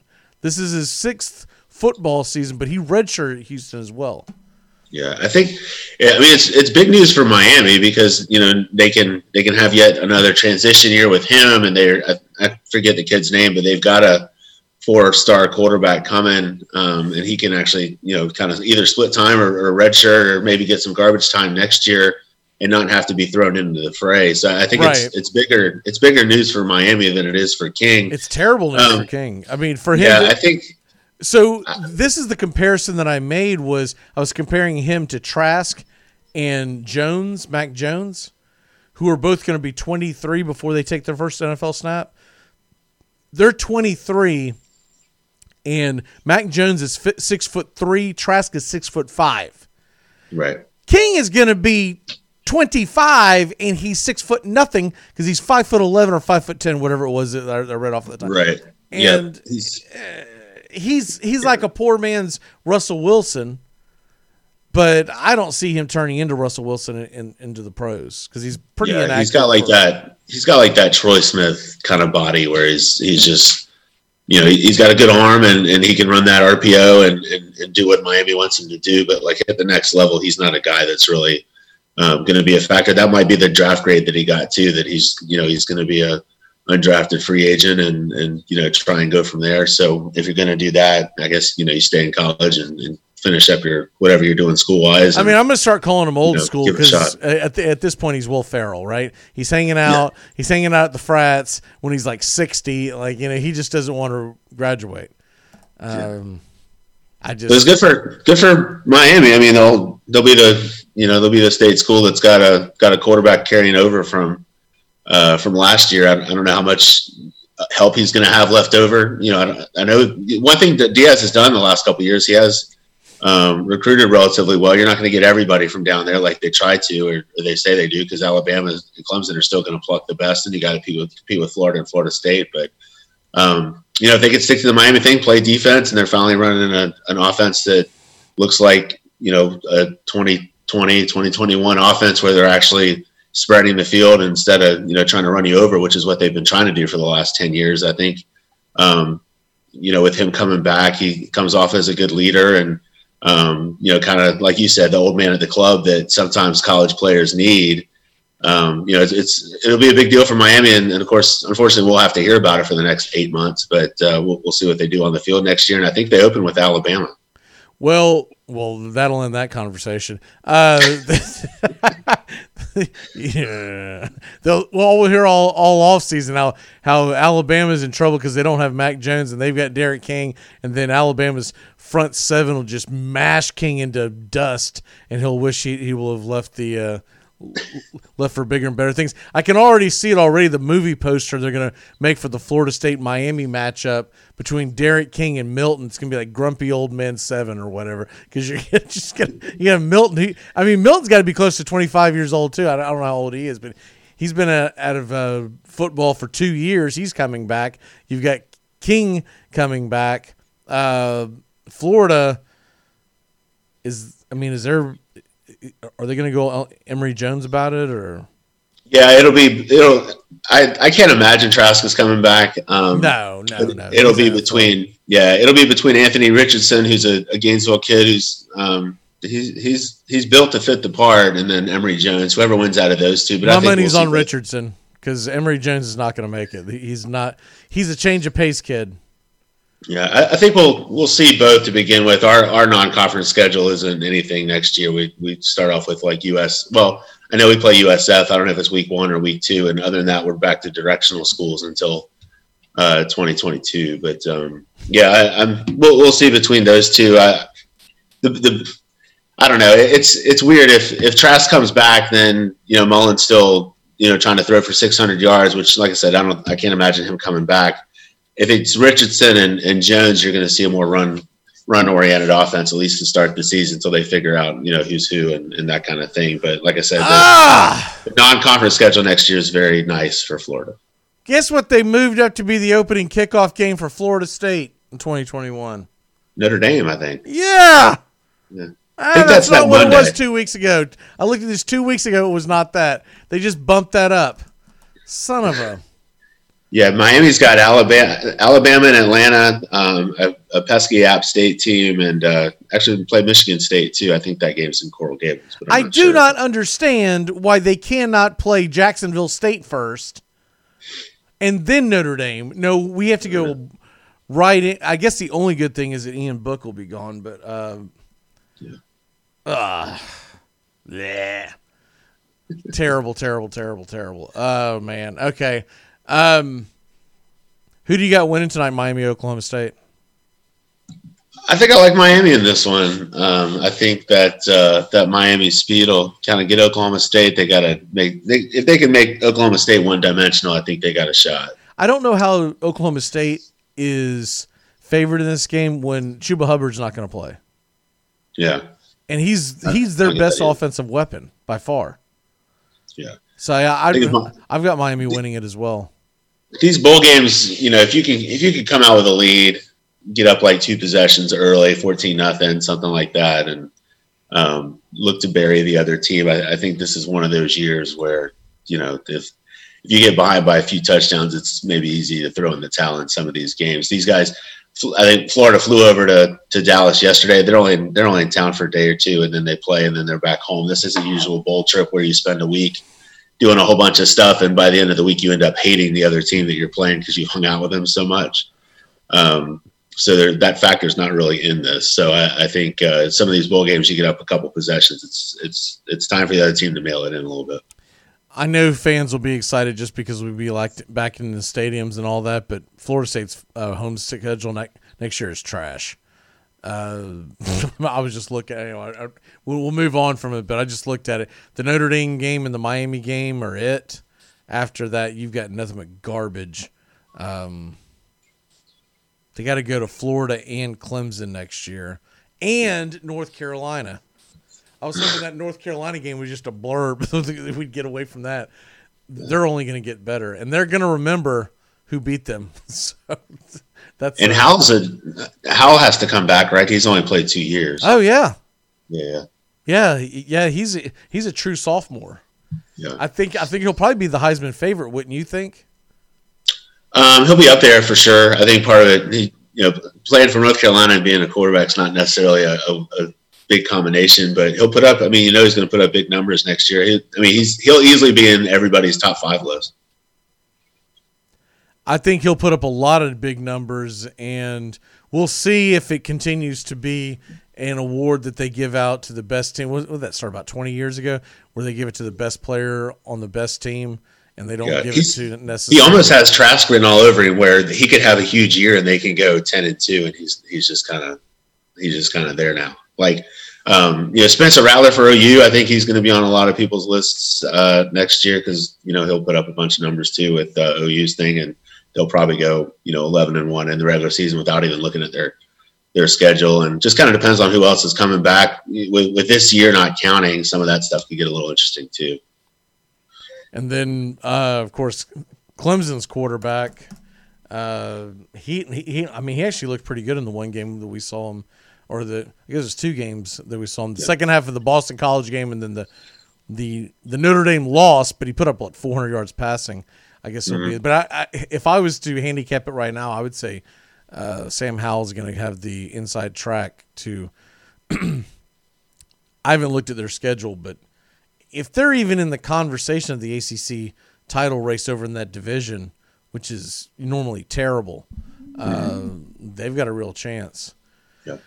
Yeah. Uh, let you know what? Let's go ahead and take a really quick break. When we come back, we're going to talk about the Gators. They are playing Oklahoma and Spencer Rattler, and that game is tomorrow night. And then we're also going to talk about how Jacksonville will screw up the number one pick. All of that ahead and more here on the Armchair Quarterbacks. Keep it locked in here on CBS Sports Radio.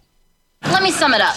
Twitter's stupid, and Instagram is Twitter for people who can't read. We live in a world now. Threw my sandwich away. My sandwich. My sandwich.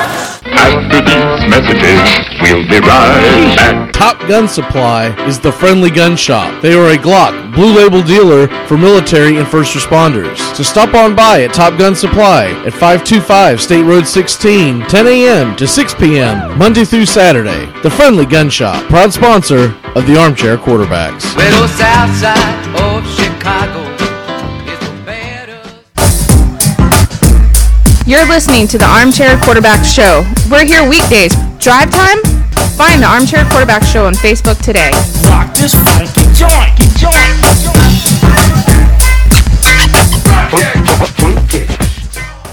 We live in a world now that welcomes and nurtures the school ball in all of us. Hey, it's a new decade, people. Time to get a little nutty. Treat yourself to Screwball Peanut Butter Whiskey, a smooth flavor that combines two of America's favorites, peanut butter and American whiskey. So no more social awkwardness. Time to embrace who you truly are. Get out there and make friends. And be sure it starts with Screwball Peanut Butter Whiskey. It's available nearly everywhere. Learn more at screwballwhiskey.com. Infinium Spirits. Please enjoy responsibly.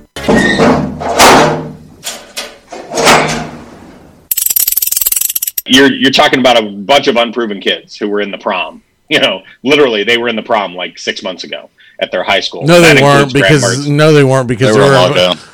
exactly. They, okay, they were in a He's probably These from are a Big Ten. teenagers.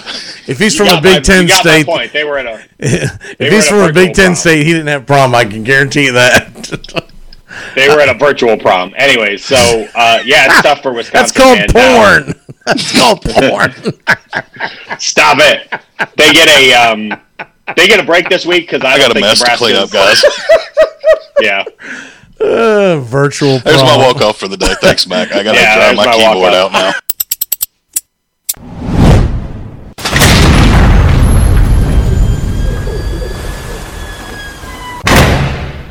Armchair. That cool, refreshing feeling of Wrigley's spearmint gum puts a sparkle in your eye, a spring in your step, and makes things lots of fun. It's that little lift from Wrigley's spearmint gum. It's that little lift. Come on and get you some. That clean, fresh taste Wrigley's spearmint's got. You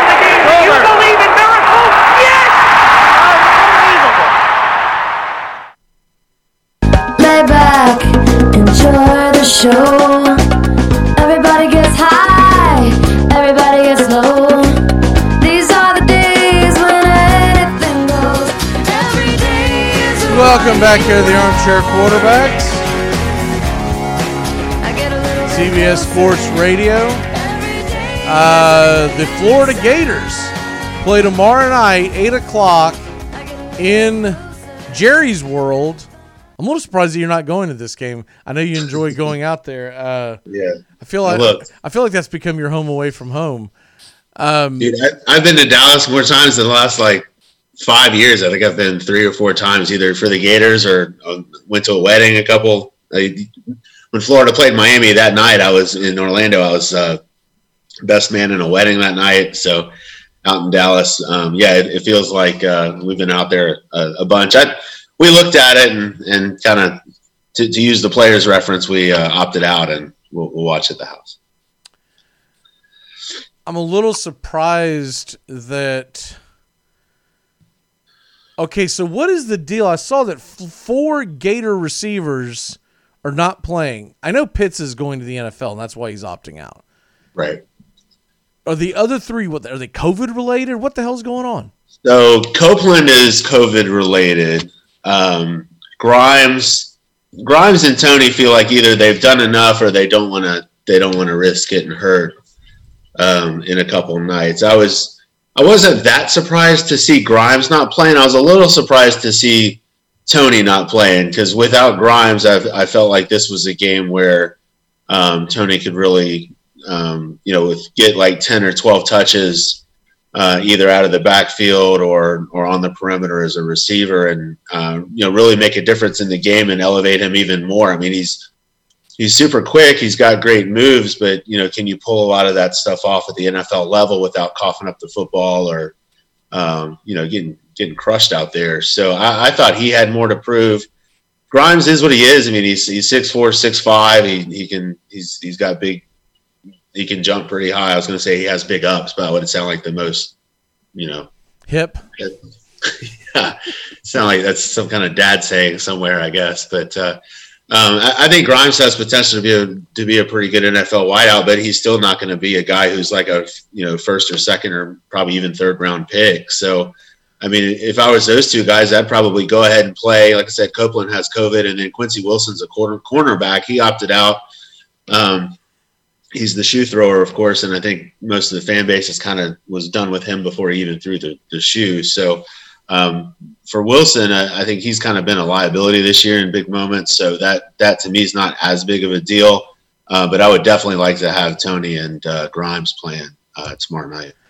I'm a little surprised because so these guys are expected to go to the NFL draft, right? They're not coming back. I'm a Right. little, I, I would think they would want the showcase I think so too. Um, because that's how you're going to separate yourself, right? Like that. That's how you're going to separate yourself, and you're going to be in an NFL stadium, right? Mhm. So you know what? eh, Look, if nothing else, the Dallas Cowboy Scouts are going to be there, right? So well, you're the only. I mean, I'm, I'm guessing it's the only game on tomorrow night at eight o'clock. That's Yes. that's football. I mean, and it's a. There's only two every- football games. The one at four o'clock, I guess, got postponed or whatever or canceled. Uh, but the Wisconsin That's at noon. Wake Forest game is at noon, and then there is no game in the afternoon. Yeah. And then Florida, and any any of these like Cotton Bowls and Orange Bowls and stuff, they get their own slot, right? Yeah, I, I- mean, there might be basketball on, but as far as football, it's it's the only game in town. I'm just surprised that they would, and it should be a high scoring game. Oklahoma's defense is terrible, so Right. I just I'm, I'm surprised by it. I'm also surprised that losing those guys has only moved moved the point spread two points.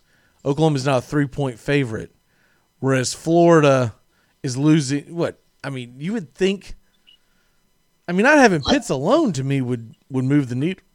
Needle. Well, out of points. out of those, you know, you take Pitts, Copeland, Toney, and and and uh, and Grimes. That's your, you know, your your top four receivers slash playmakers, and and that's like two thirds of your offense this year. And um, you know, all the running backs caught a bunch of passes against against Georgia, and, and done a good job of using Nay'Quan Wright and Pierce out of the backfield on wheel routes. And we'll, I'm sure we'll see plenty of that on on uh, on Wednesday night. But um, you know, where does that where do those receptions go? You've got um, Shorter, who's the Penn State transfer, number eighty nine. He's he's he's made one really really good catch and a bunch of other kind of screen passes. So it's game kind of for him to step up and prove himself. And Xzavier Henderson is C.J. Henderson's little brother. He's got a um, he's got a bright future. So it's you know I, I want to as a fan I want him to go out and win the game, and our chances for that go down the two not down the twos, but they go down dramatically when you don't have your top four playmakers. right. Uh, but you, you still have Trask, and and you know, luckily for that, because Trask doesn't necessarily have anybody around him that he's had for the last three months. So, um, you know, we'll, see how it goes. Luckily for us, I guess OU's best cornerback is opting out, and he's not going to play, so maybe that'll help a little bit. But I, I'm with you. I think this game will be up and down the field. Um, you know, these two teams only had like a week or maybe ten days of prep to prep for each other, and we honestly don't play each other all that often. Uh, the only time they played before was the 2008 national title game, which I'm sure they'll show highlights of that uh, a bunch uh, tomorrow night. But um, should be a fun matchup of quarterbacks uh, since Rattler and, and Trask are both going to play, and uh, I think you'll see a decent amount of Emory Jones probably tomorrow night too. Um, I don't know if that's good or bad, but we'll we'll see. In in uh, positive news, uh, Keyontae Johnson is back with the team. I guess he's going to try to help uh, grad assistant coach or something like that for the. Yeah, I think they're. He's not. I can't imagine he's going to play this year. Um, obviously, uh, but yeah, he's. I guess they were. He was doing some film work for him, and uh, he got to play referee at, at a inter squad scrimmage that they had the other day, and uh, do that kind of stuff. So really, just be around the program, and he'll still be with the guys for home games. He's not going to travel with the team, and uh, you know, just try and try and get better uh, every day while they kind of figure out what if there's long term effects or what caused it to begin with, or you know, anything like that. There was, um, you know, somebody from the Gainesville Sun uh, talked to a source or something who said it could possibly be COVID related, and then they kind of ran with that story, which I don't necessarily think they they should have. And uh, UF kind of said a couple weeks ago, unless you hear it from us or the Johnson family, then you know take it with a grain of salt. They didn't use those words, but in so many words. And then this article came out, and everybody jumped on it. Well, that's what UF said not to do. So um, you know, it might might still be a few weeks, might be a couple months till till they you know eliminate. The, the good news from I had a doctor tell me, and he's a family friend. Um, the longer they go without knowing, the better because they've eliminated their. The first thing they try and do is eliminate the most catastrophic things that it could have possibly been, and if it's not those things, then that's better news than if they found out the next day that he had a you know full on you know heart you know heart attack or something like that and came back from it. So the longer it goes where they don't know, it's actually a better probably a better thing for him. It means it's something that just might have just been something freak or something that was a one time deal versus um, they found the problem right away and it's something that you know is is something awful. So I still think his playing career is over regardless because yeah, I think so. you would have to be insane to let him get out there if you're the college because of a lawsuit, and then the same situation, NBA, who's going to sign him to the amount of money that you have to sign a player? And say, "Man, I hope that ticker of yours holds up." Yeah, that's that's a tough thing to do. Uh, I think he's doing the smart thing and getting there. Look, get your hands dirty and figure out if you want to coach. Like if, Right. that's something you actually want to do, the door's going to be open. You're always going to get that sympathy from from at least the Florida coaching staff for the foreseeable future. And you've at least got the you know your foot in the door there, so I think it's a good thing for him, and uh, it, it also keeps him from being depressed and whatnot, sitting around going, Right. you know, damn, my life is over, kind of junk. So, um, Yeah, that's and, and that's a that's a the depression part's a big thing. Like you you talk to these guys that um, even say Frank's last year, like guys that got hurt, you know, early in the season, and there's two kinds of, of hurt. Either you're hurt and you're just you know you're away and while you rehab and you don't have a whole lot of team interaction, or there's the hurt where the guy still wants to really like be around the team. It doesn't make him sick that you know they're playing and he's not. Um, so if you can if you can keep these guys close to the program and interacting with their friends and and being more than just a roommate to, to some of the other guys, it's I think the long term effects of it are, are very positive. And you read some of the stuff about you know a guy in college gets hurt, or I think it's like even Marcus Dupree, like you, you've seen that thirty for thirty where um, you know he had the catastrophic injury and went into you know severe depression and all that because he, he all he had in his life really was the game and all the stuff that goes around it. And, and once that's taken away, you go back to living a normal life. You know, the cheers aren't there all the time, and you know the affirmation, all that kind of stuff. So it's you you, you hit on an important thing that sometimes a lot of people forget about. Well, I, I th- it's been a thing that I've been trying to, to to bring home to people when they keep talking about let's be safe, let's keep the country locked down, and I'm like, dude, what you're really doing is driving up the suicide rate. Right? Right. You're you're you're so focused on if someone gets the sniffles that we close down Walmart, but you're you're not taking a look at the big picture. That thing that happened in Nashville the other day, we may never know why why the guy did what he did. Right. But the pandemic may not have helped. Oh, Right. people- Yeah, exactly. And people Yeah. quit quit circulating this stupid, have you seen this this tinfoil hat theory that everyone's got about why he blew up the place?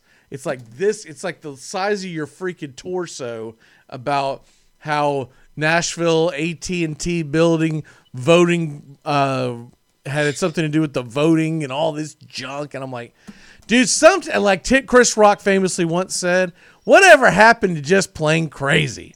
Right, exactly. So I mean, I mean, people want all these different answers, and I get it. You come up with these questions because you don't want to think about there just being evil in the world and people being nuts. So you so you've Right. got to come up with a reason for a million things. I mean, if we didn't have that, we wouldn't have thirty five hundred religions, right? Exactly. You know, What's that sun in the sky? Everyone started coming up with a reason. Uh, So, um, but I'm like, God, quit circulating that junk. You're gonna look like a dumbass before it's, before it's all said and done. Um, the Florida Oklahoma game, your score? I, you know, it's funny. I was I was just looking for it. I think I had like forty. I'll find it in a second. I think I had um, like a 42, 30, 42, 34, something like that kind of kind of number. Um, I, I just I think it's I think it's just one of those games. Of, yeah, 42, 34 OU. Um, and, and that was that was uh, that was after I saw that the guys were opting out. I, I, when we did that bowl, uh, when we did the bowl. Um, uh, contest on on the website. Yeah. um, they I initially had the Florida U game kind of in the middle, and I think I ended up putting it kind of low in, in confidence level. I, I think I picked Florida in that one. That was before the opt outs, but these I figured a couple were coming. I, I didn't know it'd be the top four receivers, and then Right. you know Copeland with COVID. So I just think it's one of those games. OU scores on a couple more possessions than us, a lot like LSU Florida last year, where. Um, we held serve most of the game, and then LSU got up by two possessions, and that was that was a little bit Or too much. Or lsu Florida this year? Yeah, exactly. yeah, exactly. Uh, a much a much uglier version. La- last year was a pretty loss. This year was it was terrible. So, um, but yeah, and I, I think you know Spencer Rattler will have a big game. I think Kyle Trask will manage it. I think uh, Mullen's got to get creative uh, without those guys. And uh, I, I guess we'll maybe try and run the ball a little bit and keep OU off the field, but we haven't. We've run the ball okay this year. We, we haven't been that great at it. The, the offensive line can pass block pretty well. We're we're not that great running the ball. I, that needs to improve for next year for sure. I've got it pretty similar. I've got Oklahoma 45-35. We, when we did our bowl picks in the in the Capital One, whatever the hell it is, um, I I had Oklahoma from the start, but I never had it up very high as far as confidence. I just I felt like Oklahoma was going to win because I assumed Kyle Pitts wasn't going to play. I didn't know not all these other guys weren't going to play, but I feel like Kyle Pitts makes Florida dangerous. When you take Kyle Pitts off the field like they did against uh, when he opted not to play against LSU, they become very mortal at that point, and you don't have that ridiculous matchup that nobody can figure out who the hell do we put on Kyle Pitts. So, uh, but we're gonna see because I'll tell you what, Kyle Trask is a better quarterback than than Rattler at this point in their in their uh, lives, and I'm just curious how is he going to move the ball and keep pace and continue to score because I figure Oklahoma will score, but you know, you think about that from a lot of times when you see Big 12 teams, and then they play someone outside their conference, and the Big Uglies are not as good as the the SEC Big Uglies. So I don't, I wouldn't put it out of the realm of possibility of Florida winning, but I, I do have Oklahoma winning in a high Yeah, I think it's game. I think it's a fairly like I said until Grimes and, and Toney decided they were going to sit. I, I think it was a pretty pretty uh, level matchup. I mean, Florida's defense I don't think is any good. I think one of the things that's improved this year for Oklahoma through the season has been their their defense. It's it's much better than it's been I think in previous previous years. I don't on the flip side I don't think the Big 12 had all that great of a year. Um, I know you kind of you know they, they tripped up a couple times early, so people kind of forgot about them, and now they they have come back in the last you know five weeks or so. So um, you know it being in Dallas, they're not letting a ton of people in. I don't know anybody making the trip that's not affiliated either. You know has somebody on the team or is part of the administration. So a lot of the fans are opting out as well, and I'm sure OU will have their their fair share. Um, I don't. Dallas has a decent number of um, UF alums and fans over there, but it's not enough to you know not more than you know 500 people or so. So um, it'll be no U crowd, but that place is huge. I mean, that place is like playing in the Grand Canyon compared to all these college state stadiums. So whatever crowd noise they you can hear in the background is probably going to be uh, artificial because that place is so big with such a small amount of people. I, I can't imagine that making a difference at all. Well, the one thing we know is, is, is that weather's not going to be a Right. a, a factor. So that's why, regardless who Trask has with them, I think they will score. I just don't know if you're going to be able to keep up uh, pace. But all it's going to take is for a couple of dumb plays by Rattler or whatnot, and and I think you might see Mullen go with a controlled hurry up, if that makes sense. In other words, you keep him in that hurry up pace, right? But you but you tell Trask before the game ever starts, I don't want to see that ball snap till about seven to eight seconds left on the time clock, right? Eat that clock up as much as you can. Just don't let them get into their substitutions. Uh, I'm a little surprised this this spread is this low. Any chance Wisconsin does not beat Wake Forest at seven and a half points? I figure like they're going to mash them. This is uh, another great sponsor, the Duke's Mayo Bowl, to go with the the Cheez It Bowl later on uh, today. Um, yeah, I, I'm with you. I, I think uh, I think Wisconsin should should probably handle them relatively easily, like you know, 34 to 17, something like that. Wake's It's a seven and a half point spread. I just yeah, I- that, I that, that's it. surprising to me too. I, think um, Wake, Wake's put up some points this year. It looks like uh, what was it 51 and a half? It looks like is the um, the over under. Um, I, I could see that maybe going going over, but I, I just I don't know. I think you know Wisconsin's so good at playing ball control throughout the years, and, this season's no exception. And, and Wake tries to you know score in four plays every every drive that they have. So I, I think that matchup favors Wisconsin. I think Wisconsin will win by a couple touchdowns. Yeah, I I just I just think they're gonna jam their fist through their nose and just push them over, push them over, and Wake's not gonna have an answer for it. I wouldn't give Florida State a chance of stopping Wisconsin's offensive line. How the hell is Wake Forest? I mean, you got a bunch of guys, you know, with pocket protectors. Is that still a thing? Uh, there's, you know, it's funny. Wake's always had good luck with uh, quarterbacks from from Jacksonville. He had Riley Skinner back in the day. He had John Wolford, who I who I guess is going to start for the Rams uh, this weekend, and uh, they sent another one up there. I forget what high school he's from, but they'll have another Jacksonville quarterback here in a, in a year or two. Um, but uh, it, it's it's funny if you most years you look at Wake Forest's um, roster, they'll they'll they'll pluck about you know six or eight guys from Jacksonville. It's kind of funny, but. Uh, well, uh, speaking of Jacksonville and the Rams, Blake Bortles was signed last night by the Rams. So about that? So Bortles and uh, and Wolford. Wolford's a cool story. He was, in, in fact, we were driving around town on a Friday night, and, and one of the local radio stations has Bishop Kenny football, and um, we happened to be going somewhere and listening, and and they put Wolford in at quarterback. He was an eighth grader uh, when he started his first high school football game for Bishop Kenny, uh, which is which is crazy. They I don't think they'd ever had that before um, at Bishop Kenny, but um, yeah, he, he played all finished out that year and, and played all four years, set a bunch of records, and uh, went up to Wake, did pretty well, and now he's he's starting for the Rams. I, uh, I guess the Goff's hurt. Um, and then they got Bortles for insurance, so that that'll be uh, probably kind of surreal. yeah, that changed in about three hours. It went from Jared Goff has a uh, fractured hand, but he's going to, but it's something he could wait till the off season to take care of. To within three hours, it says flashing up there. Jared Goff has hand surgery, and I'm like, well, someone didn't tell Jared Goff that he was, Yeah. because he was out there yapping about how he's gonna tough it out, and they said, no, you're not.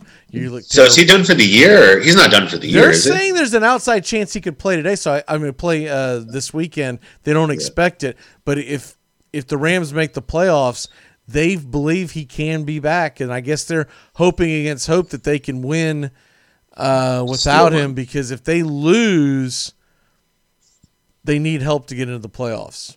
Yeah, Wolford might have even played in that uh, that AAFL. I think he might have even snuck in there. I'm, I'm not sure. Possibly.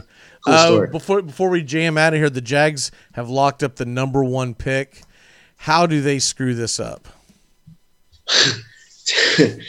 um, you know, it's any other franchise. I would say, man, it's impossible for them to mess it up. I, I don't think Lawrence is the kind of guy that's going to stay in school a, another year unless they unless they get housed in the semifinal game, and I don't necessarily see that that happening. I mean, he's already won his he won his title already with Right. with Clemson. So, um, but yeah, I mean, it's I think they screw it up by taking Lawrence and then ignoring some um, you know other positions throughout either draft or free agency. They've got a bunch of money to spend. I don't necessarily believe like I feel like Dan Snyder did that for a long time, where he would just write blank checks to veterans and they would never pan out. And Jacksonville signed their share of those guys too, like Hugh Douglas and and uh, you know a host of other guys that were just barely past their prime and, and got to Jacksonville and treated it as a vacation. So I still think you're better off building through the draft.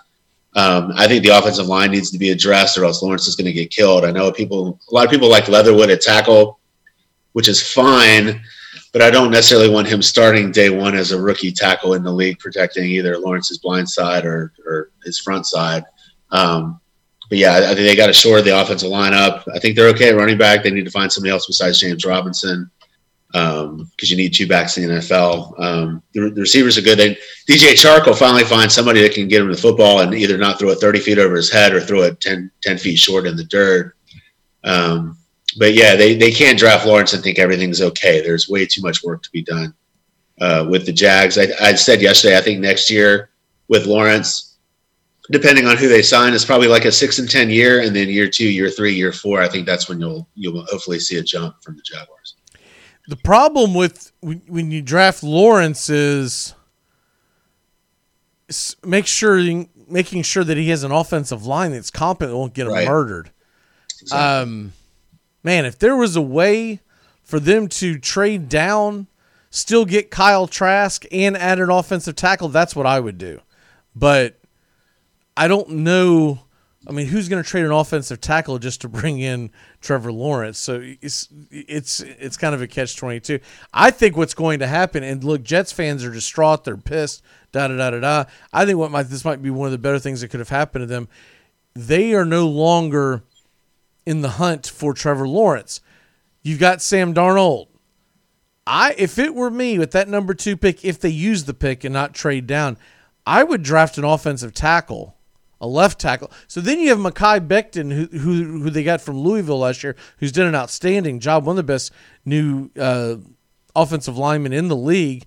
And maybe you get the kid out of Oregon that everyone's big on. I don't know. I would, you know, we'll fi- figure out combine and all that stuff. But you get a you get a left you get bookends. So you give Sam Darnold a fighting chance, and then whoever the the the new the coach is, maybe he can do something with Sam Darnold. That it's, it's only been a couple of years since that kid's been drafted, and I know it seems like they're ready to move on, but I would I would go that route before I ever drafted Josh Fields. There's no way in hell I would draft Josh Fields with, with the number two pick mm-hmm. overall, and I think that there might be some other intriguing quarterbacks outside of Trask that you might take. But look, there's a lot of quarterbacks coming out. What what says what says you can't go with the offensive line in the first in the first round and then look into a quarterback in the second round because there are going to be some guys that fall. There's Yeah, I mean, I, I think you're you're right on um, the Jets part. I mean, which out of the two, you know, which franchise is you know closer to being like a seven and nine kind of team? And and I, I think you're right. And I, think you're saying this to me.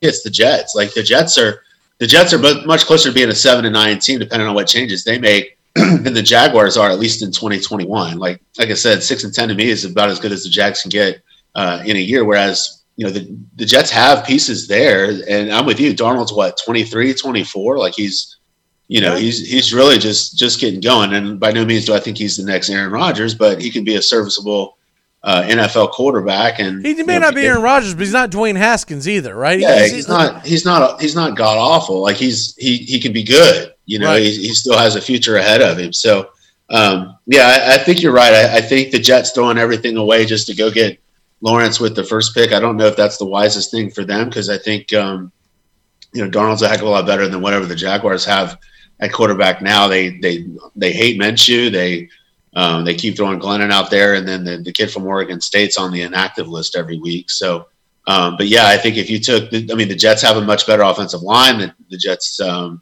I don't know about receivers, but um, you know the running games. Uh, Robinson's a, been a nice find for the Jaguars, but the Jets have some depth at running back too. So um, I, I think the Jet stuff is a little bit more fixable than the Jags. I, these the local guys that think that once the Jags take Lawrence, then that's it. The team's going to be in the playoffs every year for the next ten years. There's way too much wrong with the Jags than just the quarterback position. That's what the Jets thought when they drafted Darnold, right? They're like, oh, well, here we go. And the other thing that you have to look at, too, is that if it were me and I'm the Jags, I start Minshew this week, hopefully, hoping he has a good week and maybe pulls off the upset against the Colts because then maybe you can trade him. Maybe, Right. You're, you're, no, no one's going to get excited about Mike Glennon, right? Nope. So it's it's the Patriots way, where like one guy has like two or three big games in a season towards the end of the year. Back in the day when when they had already clinched, and they would sit Brady, and then you'd have a Matt Cassel or somebody like that, and all of a sudden, you know, even Jacoby Brissett turned out like that, where he ended up being you know trade bait, or you know they got some stuff back for him. So um, I- I'm with you on I'm with you on that. I, I would play Minshew and and see. I mean, worst case, you know, if somebody else signs him, you got a you got a backup that started a bunch of games and um, you know, he, he's he's a shot in the arm guy. He's uh, he's a good garbage garbage touchdown guy, and um, I'm, I'm guessing you took him as your first quarterback so you can get that free case of Bud Light. I, I hope that didn't backfire on you too bad. All right, it's time to turn back time and do our walk offs.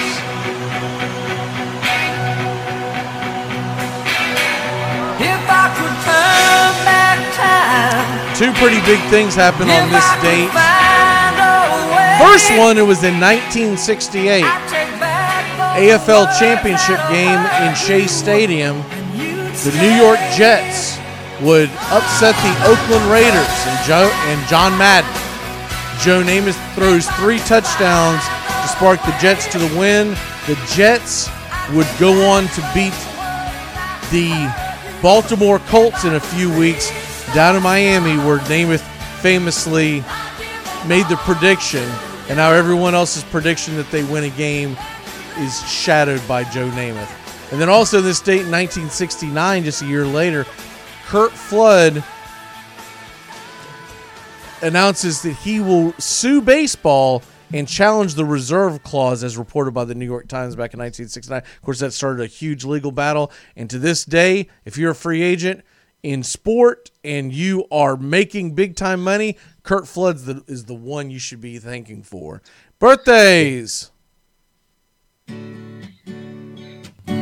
Speaking of quarterbacks that never lived up to what everyone thought they were going to live up to, happy 49th birthday to Jay Fiedler, the man that they ran Dan Marino out of town for. That's right. oh my God. Uh, played for many teams, but most famously the Miami Dolphins. Would would go on later to play for his hometown team of the New York Jets. He's from Long Island. He also played for a little known team called the Am- Amsterdam Admirals in the WLAF, I mean the, the World Football League. Um, and this is also the 47th birthday of a man's name who's in the news quite a bit here in New York baseball. Theo Epstein, 47 years old. He is now essentially a free agent, and there's a lot of speculation. Remember, he's from New York City, okay? And there's a lot of speculation. He's going to take a year off, kind of chill, and then he'll be running the New York Mets before it's all said and done. That is the, the guesstimation, which I think is probably a pretty solid guesstimation because the, the man they just hired to be the general manager is one of his best friends. So it all kind of figures that Theo Epstein will be something like the president or player of operations or King Th- Theo Epstein, whatever they want to name him. What is your walk off for the day, sir? Uh, well, real quick, I, you mentioned today in sports. I, I saw one. There's a cool Twitter account called TDI Sports, and it's today in sports.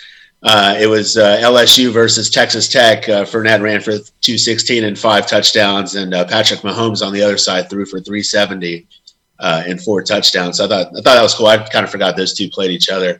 Uh, walk off. Um, hopefully, Florida can get a, a win tomorrow night. You know, it's, it's been a fun season. A season a lot of people thought we, we wouldn't be able to get through with everything going on, but uh, uh, we did. I'd like to not end it with three straight losses. I'd like to get a win before the uh, the season is up. So hopefully we can sneak one out tomorrow night. And uh, I will be back with you on what the 31st, I think, for a little game recap, and we'll preview the playoff games. Yeah. What What is the name of that Twitter account again? It is at TDI Sports, I think. Uh, at TDI Sports Clips. Okay. It's pretty cool. It'll find random games from from random days in the past, or you know stuff like that, or stuff that just happened in sports. I think yesterday it had uh, uh, Magic and Larry Bird on December 28th of '79 played their first NBA game against each other. It's it's pretty cool, and they usually attach a video with it too. So uh, so it's a Yeah, I'm about to start following that because I I love that kind of stuff. We, we do uh, this day in sports every day, but I I love looking at that stuff. I I'd never heard of it. The first one that I googled into the Twitter engine had uh, four followers. I was like, this can't be it. And, I, I think the last time the guy uh, tweeted something was in 2014. I was like, I feel Yeah, like the same the same guy runs this, and he's the one that does the old takes exposed, which is always fun. Um, and then he's he's got some some other endeavors too, but uh, but yeah, he's he's he's a fun follow in his different accounts and stuff. But uh, yeah, thanks for having me. I enjoy being on on a Tuesday, and we'll, we'll catch up here in a couple days. Yeah, Thursday we'll have you. I guess we'll have you at the normal time, eight to nine. We'll, That'll work. We'll do that. Uh, get ready for the. Like you said, we'll we'll uh, react to the Gators, and then man, it's hard to believe the college football national championships are. You're so used to there being the big gap, Right. And, and you get gassed up. I wonder if that's going to affect their uh, their ratings. I think what's going to affect the ratings is people are tired of seeing the same old play old teams in the in the playoffs. It just feels like it's uh, it's kind of like the old Rose Bowl where you're like, okay, Michigan's playing who this year? Know, it's it, it was one of, one of those things. When I was growing up as a kid, I was like, I don't care about that game. I feel like they've got to expand, expand or die because they're going to kill the sport. Now that you've gone to the playoffs, you've got to go all in. You've got to you, you got to let more than four teams play. All right, brother. We will see you on Thursday. All right, man. Appreciate it. Yes, sir. Tomorrow we will have see tomorrow's Wednesday, so we got Justin Waller, Sean O'Toole's with us, and we are going to be now tomorrow and the next day we're going to be getting in to the end of the year, so we're gonna have some fun things. We're gonna give out awards, all that kind of stuff. We'll see you manana. Goodbye, sweetheart. Well, it's time to go. We're back tomorrow with another show. Well, unless we're fired, we'll talk to you then. Goodbye, sweetheart. Goodbye. Goodbye. Guys and gals, it's time to go. We'll see you on the next show. Same bat time, same bat channel. Thanks for listening to Armchair Quarterback Radio, your first choice for sports talk here on the First Coast. Armchair Quarterback Radio comes your way every day. Find Armchair Quarterbacks Radio on Facebook today. And don't forget to tap that app. The Armchair Quarterbacks app is free to download and you can take us anywhere you go. You can hear the whole show every day on Armchair Quarterbacks app.